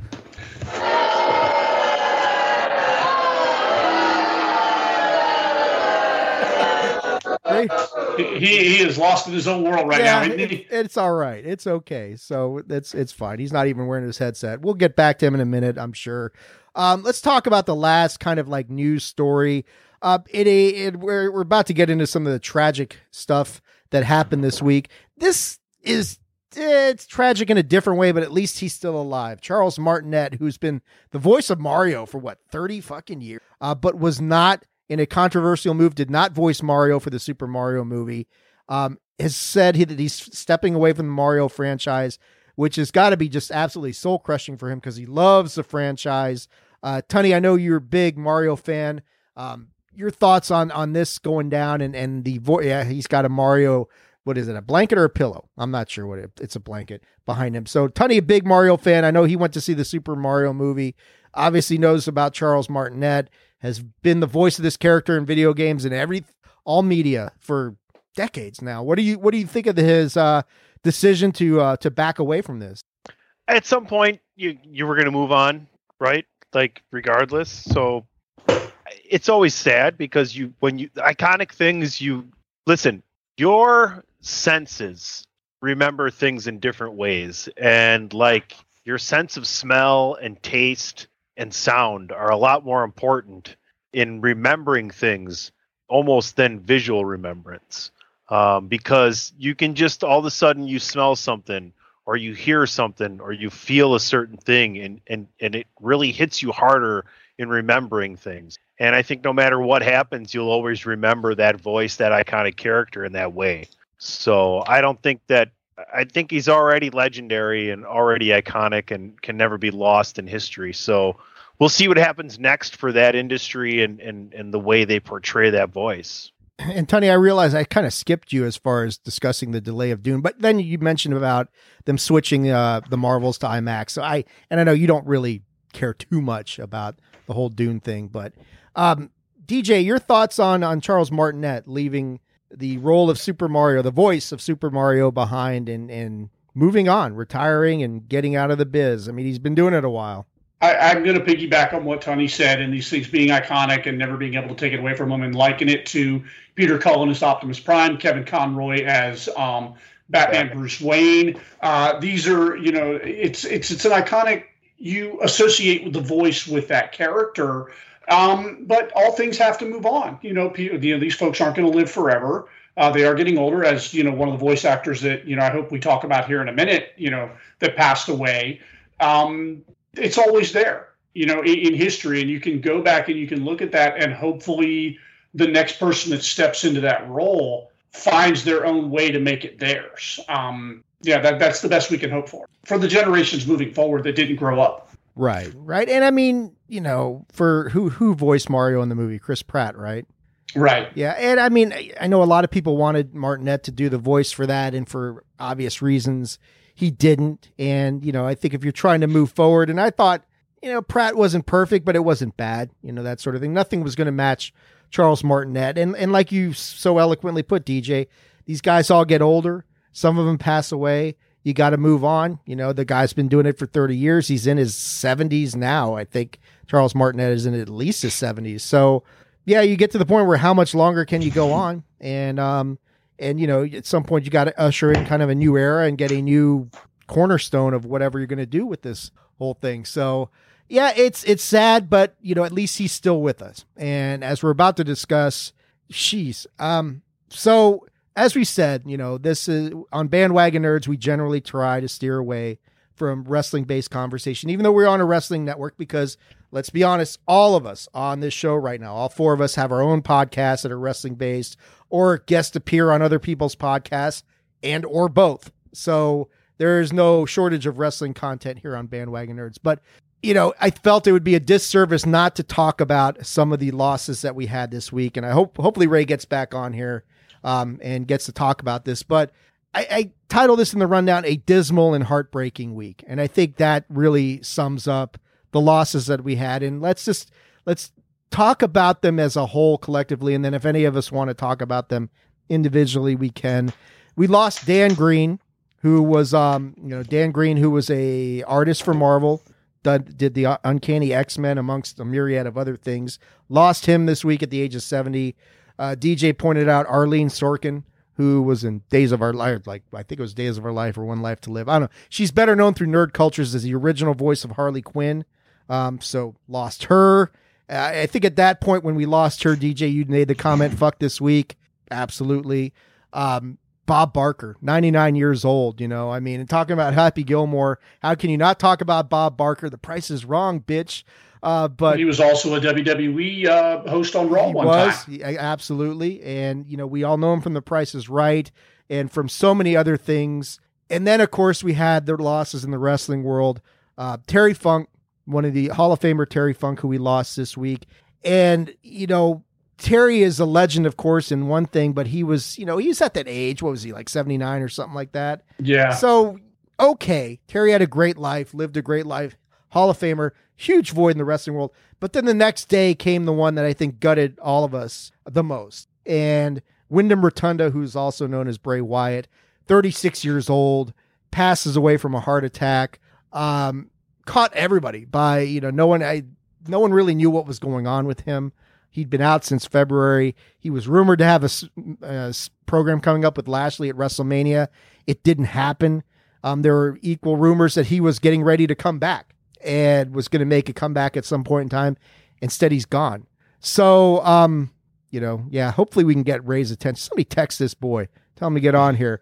But um, anyway, Tony, I got. It. I'll text him. Tony, I'll I'll turn it over to you first. I mean, whether you know, however you want to discuss this, these the people involved, um, any thoughts that you want to do. God knows there's been enough tributes and things in the last couple days that have come out. I mean, it's you know, it is what it is. But your thoughts on any or all of the above? It's interesting because the Bray stuff broke about ten minutes before I was about to record DWI this That's this right. past week. That's right. And I had Max Holiday on, and um, when I jumped on, um, DP and AJ didn't know, so I broke the news to them. Max jumped on about ten minutes later. He knew, and it was like it was really like a gut punch, you know. Like the Funk kind of thing was. I knew he was in bad health, right? I was kind of waiting for that to happen. Um, Bob Barker, who hasn't stayed home from work or school and spent the late morning with Bob fucking Barker? Like, you know what? I'm not going to work today. I don't feel great, but I could easily go to work, but I'm going to stay home. Um, here's what I'm going to do I'm going to sleep in till Price is Right comes on, and then I'm going to get up and watch Price is Right, and eat some breakfast because they're really just playing hooky. How many people haven't stayed home, either for real or for fake, uh, from work or school, and watched Bob Barker? Obviously, the Happy Gilmore spot, amazing. Uh, the best guest Raw host of all time, and Chris Jericho will tell you that on on uh, Talk is Jericho. It was just a rough week, um, but that's life, and it's funny because Max brought up as far as Bray goes that like you know the overly eccentric, beautiful people they don't necessarily last. The good ones don't last. You know they die young. The good only the good die young, right? And I said, you know what? That's just something we tell ourselves. That's just something the living tells themselves. So you can feel better about losing someone you didn't get to know that you weren't expecting. It's about expectation. But you just remember the good times. It'll all be okay. I feel bad for the families of, of the younger, you know, of, of the Bray Wyatts who've passed and, you know, children that won't get to grow up with their father and things of that nature. So rough week. Yeah, tough, tough week. Um, I'm going to save Ray for last because I know he was occupied with, you know, er, whenever Ray's got women in his bedroom, you just kind of say, what is going on here, you know? But wait a minute, wait a minute, wait a minute, just, wait a minute. I'm just because you set that up bad when y'all know that was my mama. Oh, was it? Okay. All right. That was my mom. All right. That was your. Ray, we're going to save you for last so you can collect yourself because it, it seemed like there was a conversation of, of importance going on there, or maybe just bullshitting around with your mom. Who knows? But more uh, more like the second part. But okay, yeah. all right, uh, DJ, I'll, I'll, turn it over to you. You know, we and Ray, you weren't listening. We just kind of ran down everybody who passed away this week, so I'll repeat it. You know, because it's just been a shit week. Dan Green, ex, you know, artist for Marvel, lots of work with Uncanny X Men and a myriad of other uh, Marvel topics. Died at seventy. Arlene Sorkin, um, the original voice of Harley Quinn, passed away this week. Tragic. Talk Bob Barker. I mean, how can you not talk about Bob Barker, 99 years old, um, the most iconic game show host in history, amongst other things. Terry Funk and and of course Bray Wyatt. We got into that. So DJ, I know like um you know you had mentioned earlier in the week when the when the story broke that you know the one that said make basically I mean as bad as it was to lead into this the one that made you say fuck this week was uh was when uh Arlene Sorkin died. So what you know whatever you want to talk about, man. This is a forum.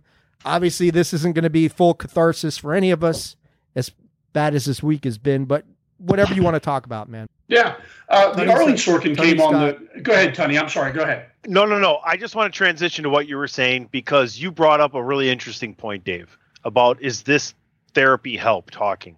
And it's funny because I forgot to mention DJ and I were messaging before and after we both recorded this past week, and we both agreed that getting on with friends and talking about it made us feel better. So I just wanted to briefly bring that up. I'm sorry to cut you off, DJ, but like people, if you're listening to this and you have something like this going on, it really does. It it you might not think so, but it's true.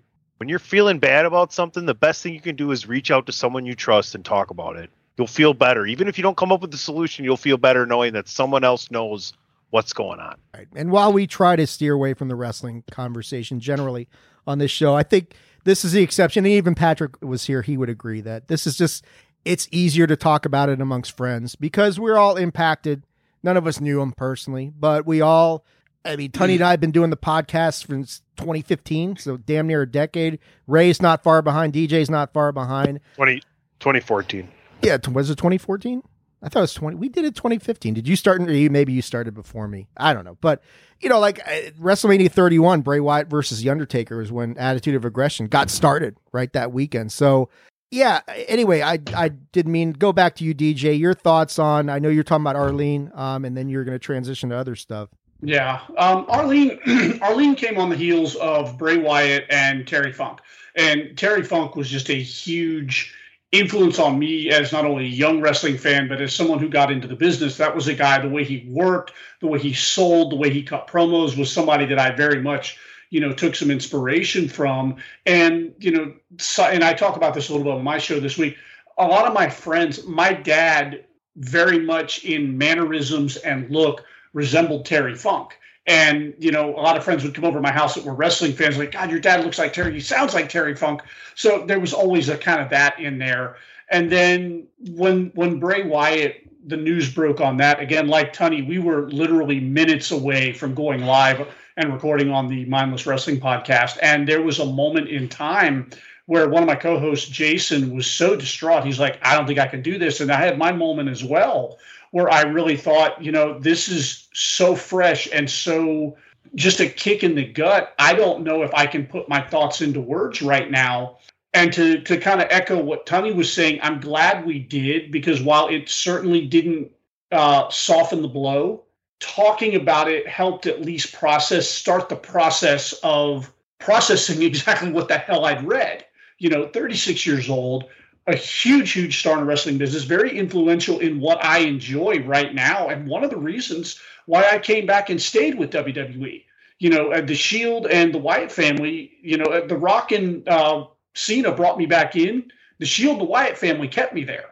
And, you know, I've echoed that on on my show but you know we, we went through it we powered through it and i, I think we had a great show and, and i'm glad we did in, in, in talking you know kind of just piggybacking on what Tony said by all means talk about it. It'll help you start to process the things that don't make sense and it'll help you start making a little bit of sense out of it.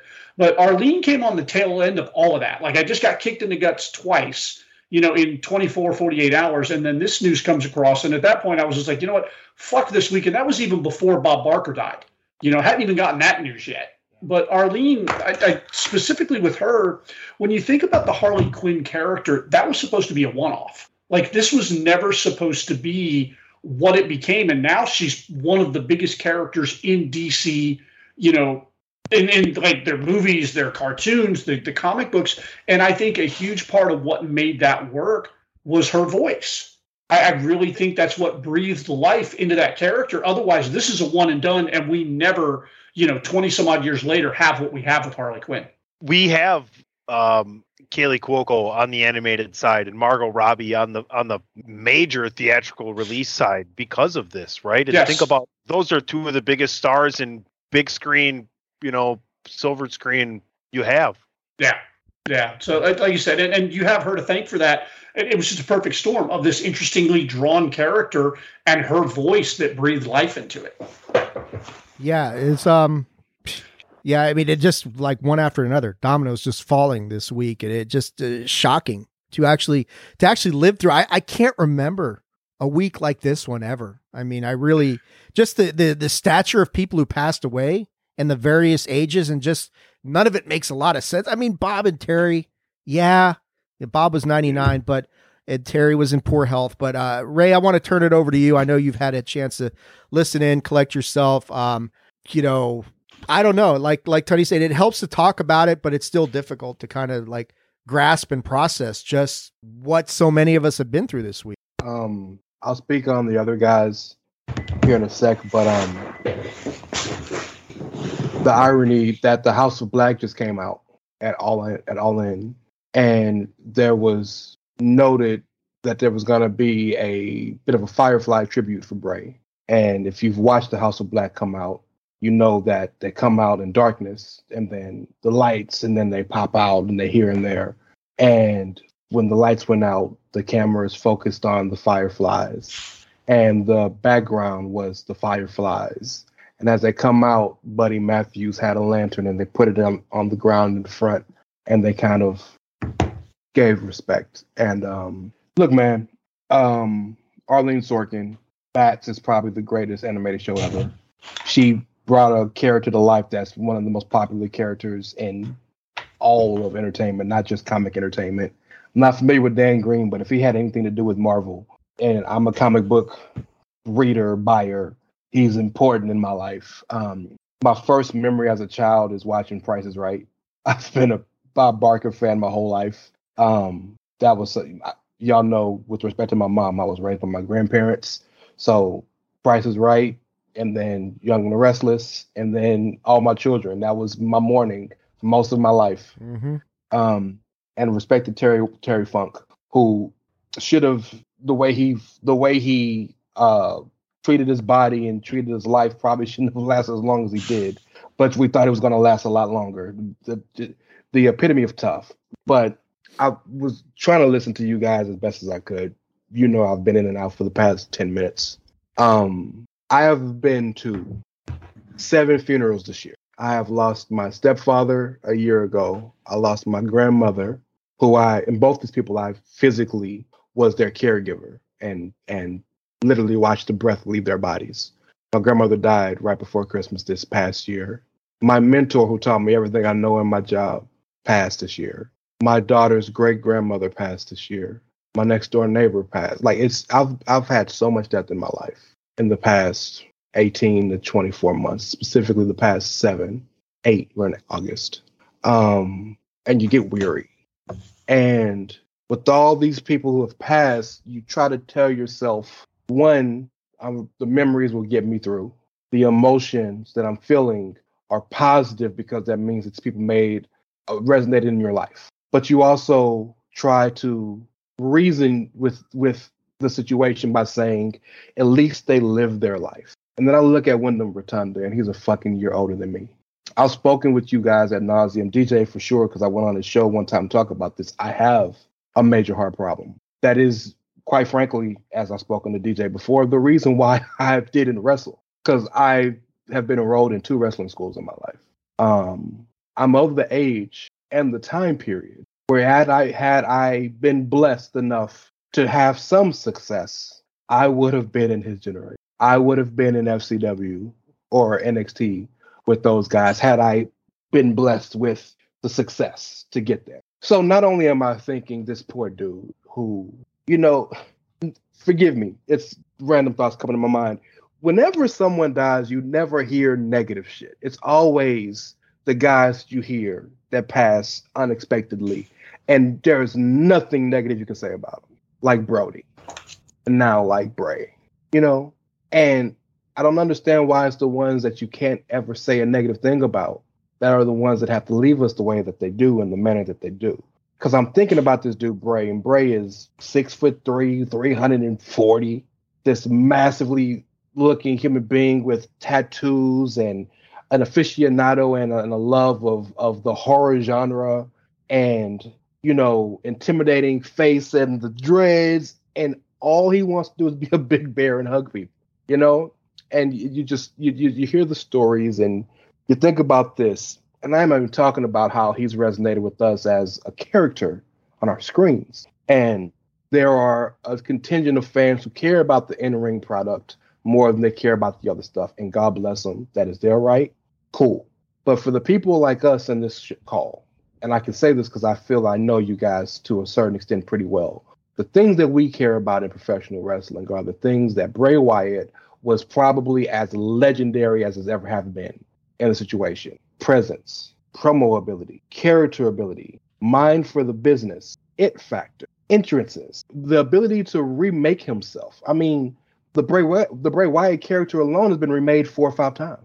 Just that character alone. I'm not talking about Husky Harris, right? When he was basically given a death knell in the business. So my my love and and, and my and my strength and my and my positivity goes to the families of Dan Green and Arlene Sorkin and God bless Bob Barker and the Funker.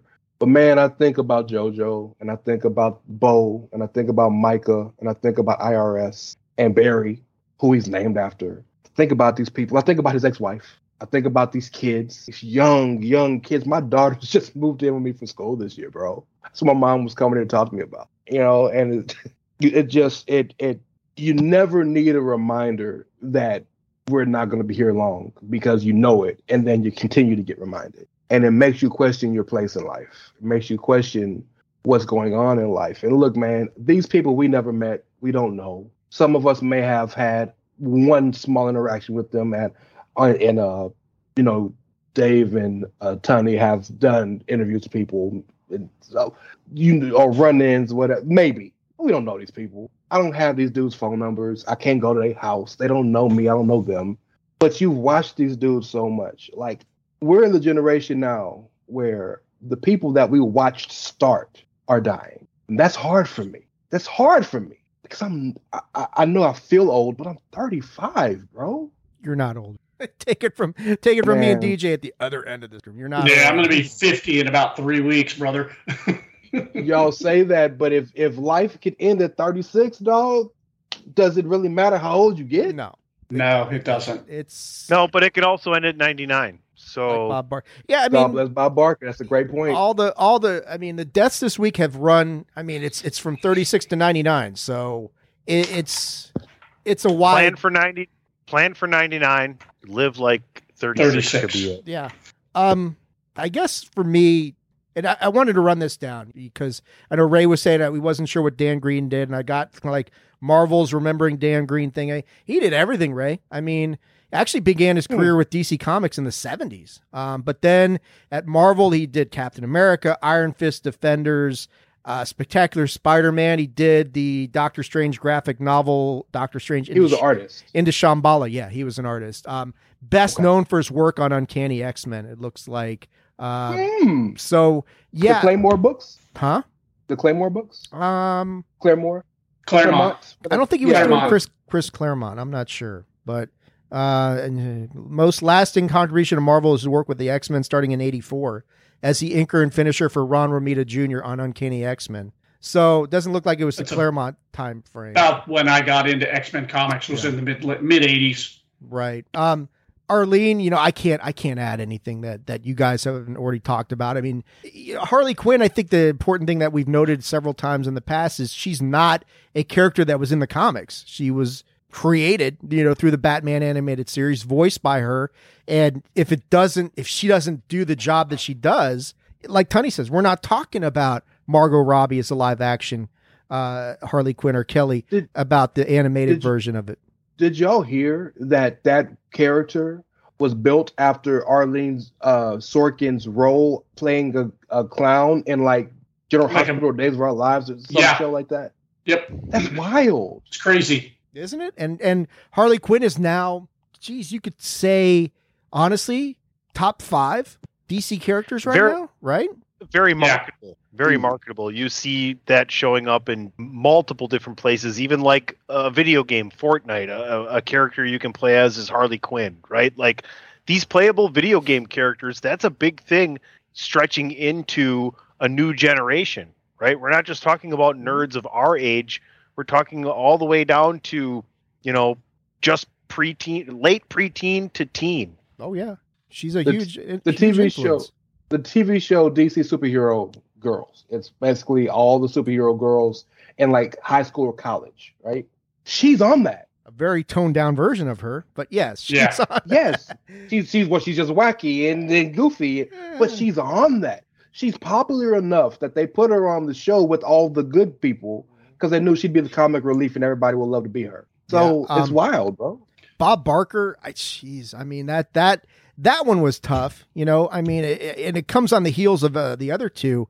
Um, but yeah, Bob Barker, it's like God, ninety nine years old. Um, you know, you're talking Betty White sort of, you know, age range, that sort of thing, and he was just so such a dynamic personality, and you know, like Tony. Tony and I, I mean, I, I just, I loved him in Happy Gilmore. I just absolutely loved that whole thing. Is like, you know what's killing me? You not being able to hit the ball in the hole. So that sounds like if Tony and I were playing a pro am, he'd be saying that to me more times than I could count. This guy I think sucks. thing- That's what he'd be saying. I, I think the biggest thing though that Bob Barker did was kind of maintain the pet population. Like he took up have your pet spayed or neutered. Like in all honesty, if you want to think about societal impact, that's a pretty big thing. Um, you know, let's control the pet population so that the pet population we have is taken care of and given a purpose and you know has a good family, home, etc. Life like that. So And as an animal lover, yeah, please get your pet spayed and neutered for God's sake. Um, Terry Funk, uh, kind of more from DJ and I's generation, a little bit, yeah, your guys as well from Chainsaw Charlie and WrestleMania 14, but certainly like the thing that stands out about Terry Funk is the feuds with Dusty Rhodes. Like when Dusty was first there, and Cody talked about that. Um, you know, Dusty and Terry Funk, their feuds were legendary, bloodbaths. You know, back in the day.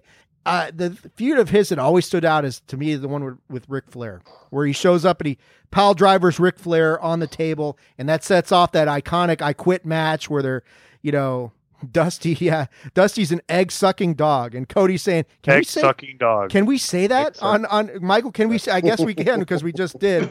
Um, so yeah, that. But yeah, his feud with Flair in that "I Quit" match, where they had the microphone in the face and and Funk actually quitting out there, and, and it really launched Flair because it was so unique to see Flair as the baby face, and they were playing up Ric's injury really well. What is what, what's up, DJ?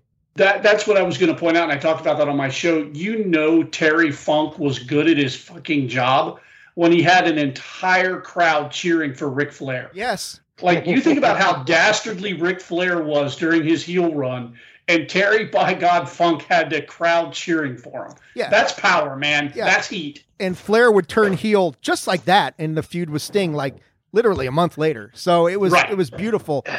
Um, The other feud though that comes to mind is in Memphis, right? I mean, oh my eye, right? Oh, yeah. Come on, like that's classic when when you're working with Lawler down in Memphis. So. Yeah. Um, Bray.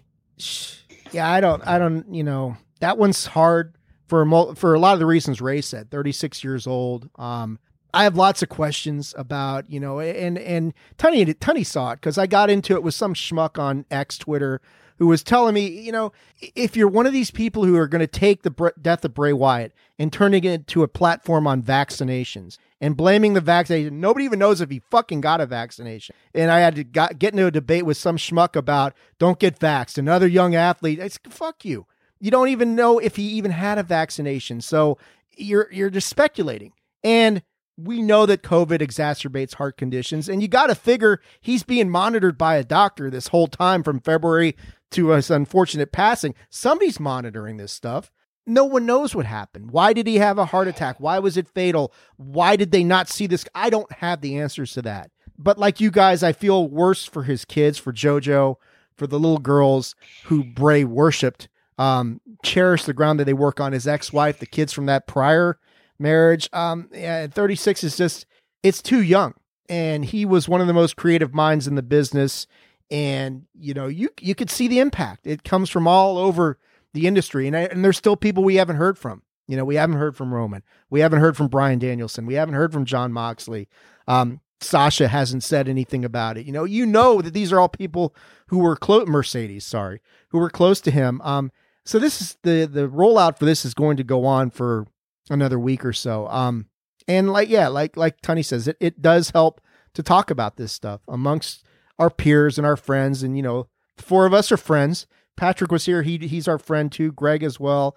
We've all been not, like Ray says. None of us knew this guy. We weren't. He, I, he wasn't in my uh, in my text message list. He wasn't somebody I could call up and say, "Hey, hey, Wyndham, what's going on, man?" But we've all we're we're not as podcasters. We're not like the average fan. You know, we analyze this stuff. We've delved much more deeply in it than your average keyboard warrior who's sitting out there saying, "Oh, here's my opinion on this, and you need to listen to it." Why? Because you have nine followers and a blue check mark. That's why I have to listen to you. Fuck you. So you know that sort of thing. But we've all delved deeply into this topic over the years, and we've all covered very. We've seen Bray come and go. We lived through the Fiend, the Red Hell in the Cell match notwithstanding. We won't talk about that because let's honor the dead the way we should, and not bring up crap like that. But um, yeah, it's just it's what can you say, right? It sucks. But happy trails to all of the ones that we've talked about here today. Rest in peace to all of them. Guys, that's it. I, I got nothing left. I don't have anything emotionally left to talk about. I think we've covered the gamut of things. Um, yeah, difficult week, and I'm glad we got a chance to talk about it at the end. Next week, Patrick returns for the penultimate episode before we get to 200, episode 199. I'm sure we will have more discussion. Ahsoka episode three will launch before then. We will see what we will see. Um, and hopefully it's a better week for all of us. Let's let the calm. I think you know they go in threes. Well, they doubled that this week, so fuck. Just we to take a couple weeks off. Yeah, universe. give us give us a couple weeks off so we can just kind of like relax a little bit and not have all this crap going on. Football starts up pretty soon. There's some good news. Let's go around the horn before we cut out of here. DJ, I'm going to turn it over to you first. Thank you for coming on the show today. I, I, know it was a little bit short notice, but I know you wanted to be on here to talk about some of this stuff um, and to give us your insight on Ahsoka. Where can people check you out on the uh, X Twitter and all the other social media outlets that you've got going on? Uh, on the on the the X Twitter or the app formerly known as Twitter. You can find me at the Mindless Pod. You can also check me out on the Chairshot Radio Network, the chairshot.com, part of the Mindless Wrestling Podcast. Uh, we are uploaded usually on Saturdays. I, I, don't do a whole lot of social media. I think I, I have a Mindless Wrestling Podcast Facebook page set up if you want to go check that out. I try when I try to remember to drop episodes there. Um, I'm, I'm, I'm a terrible social media presence, to be honest with you. Well, at least you're honest about it. So that that that does help. You know, if you're if you're man enough to admit your faults, then there you go. Uh, a man who's not somebody who's not man enough to admit no. Raymond S. Cashington Esquire, thank you, of course, for coming on the show, spending time. I know that you know this hits hard for you due to the age that you're talking about and some of the issues that you've you've dealt with. But thank you for coming on the show.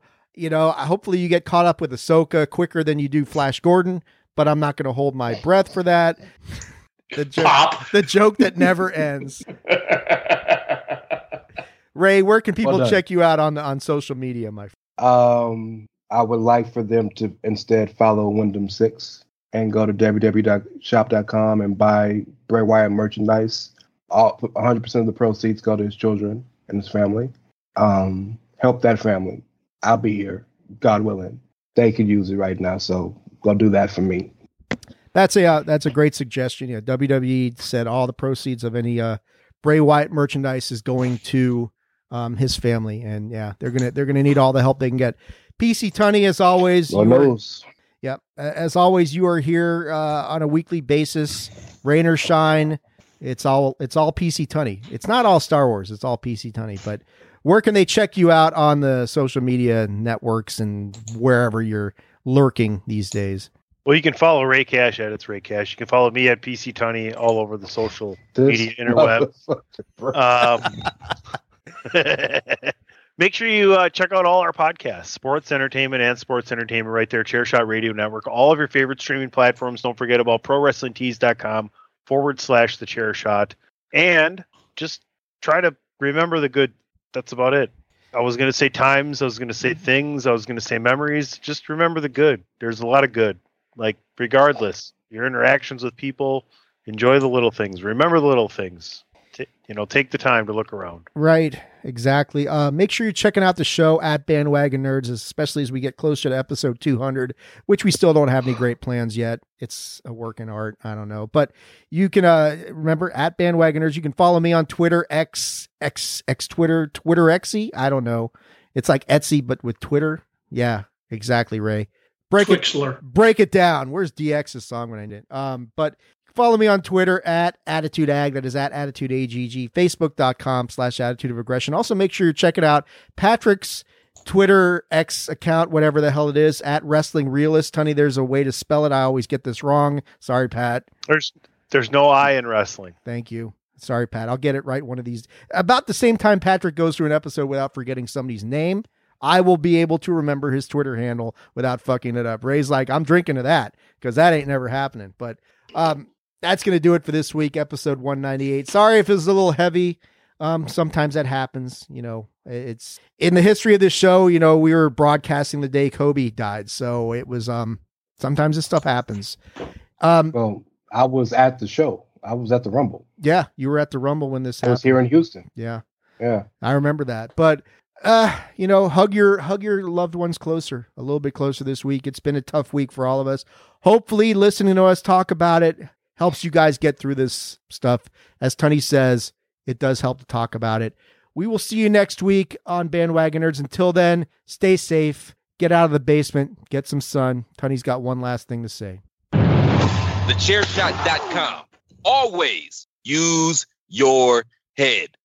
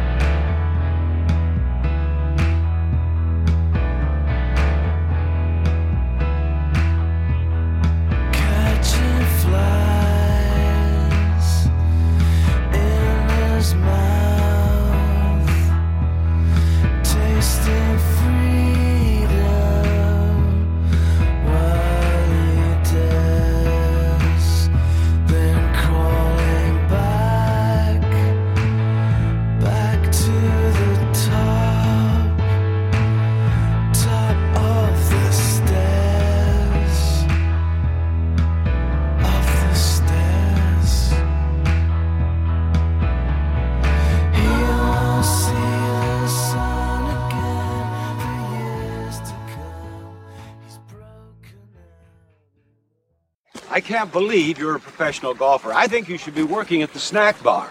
You better relax, Bob. There is no way that you could have been as bad at hockey as you are at golf. All right, let's go. You like that, old man? You want a piece of me? I don't want a piece of you. I want the whole thing.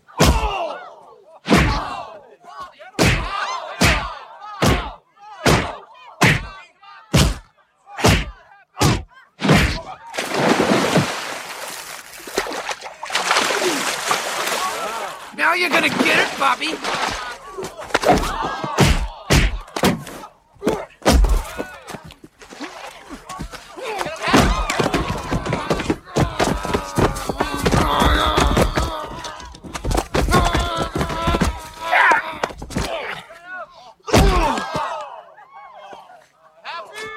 The price is wrong, bitch.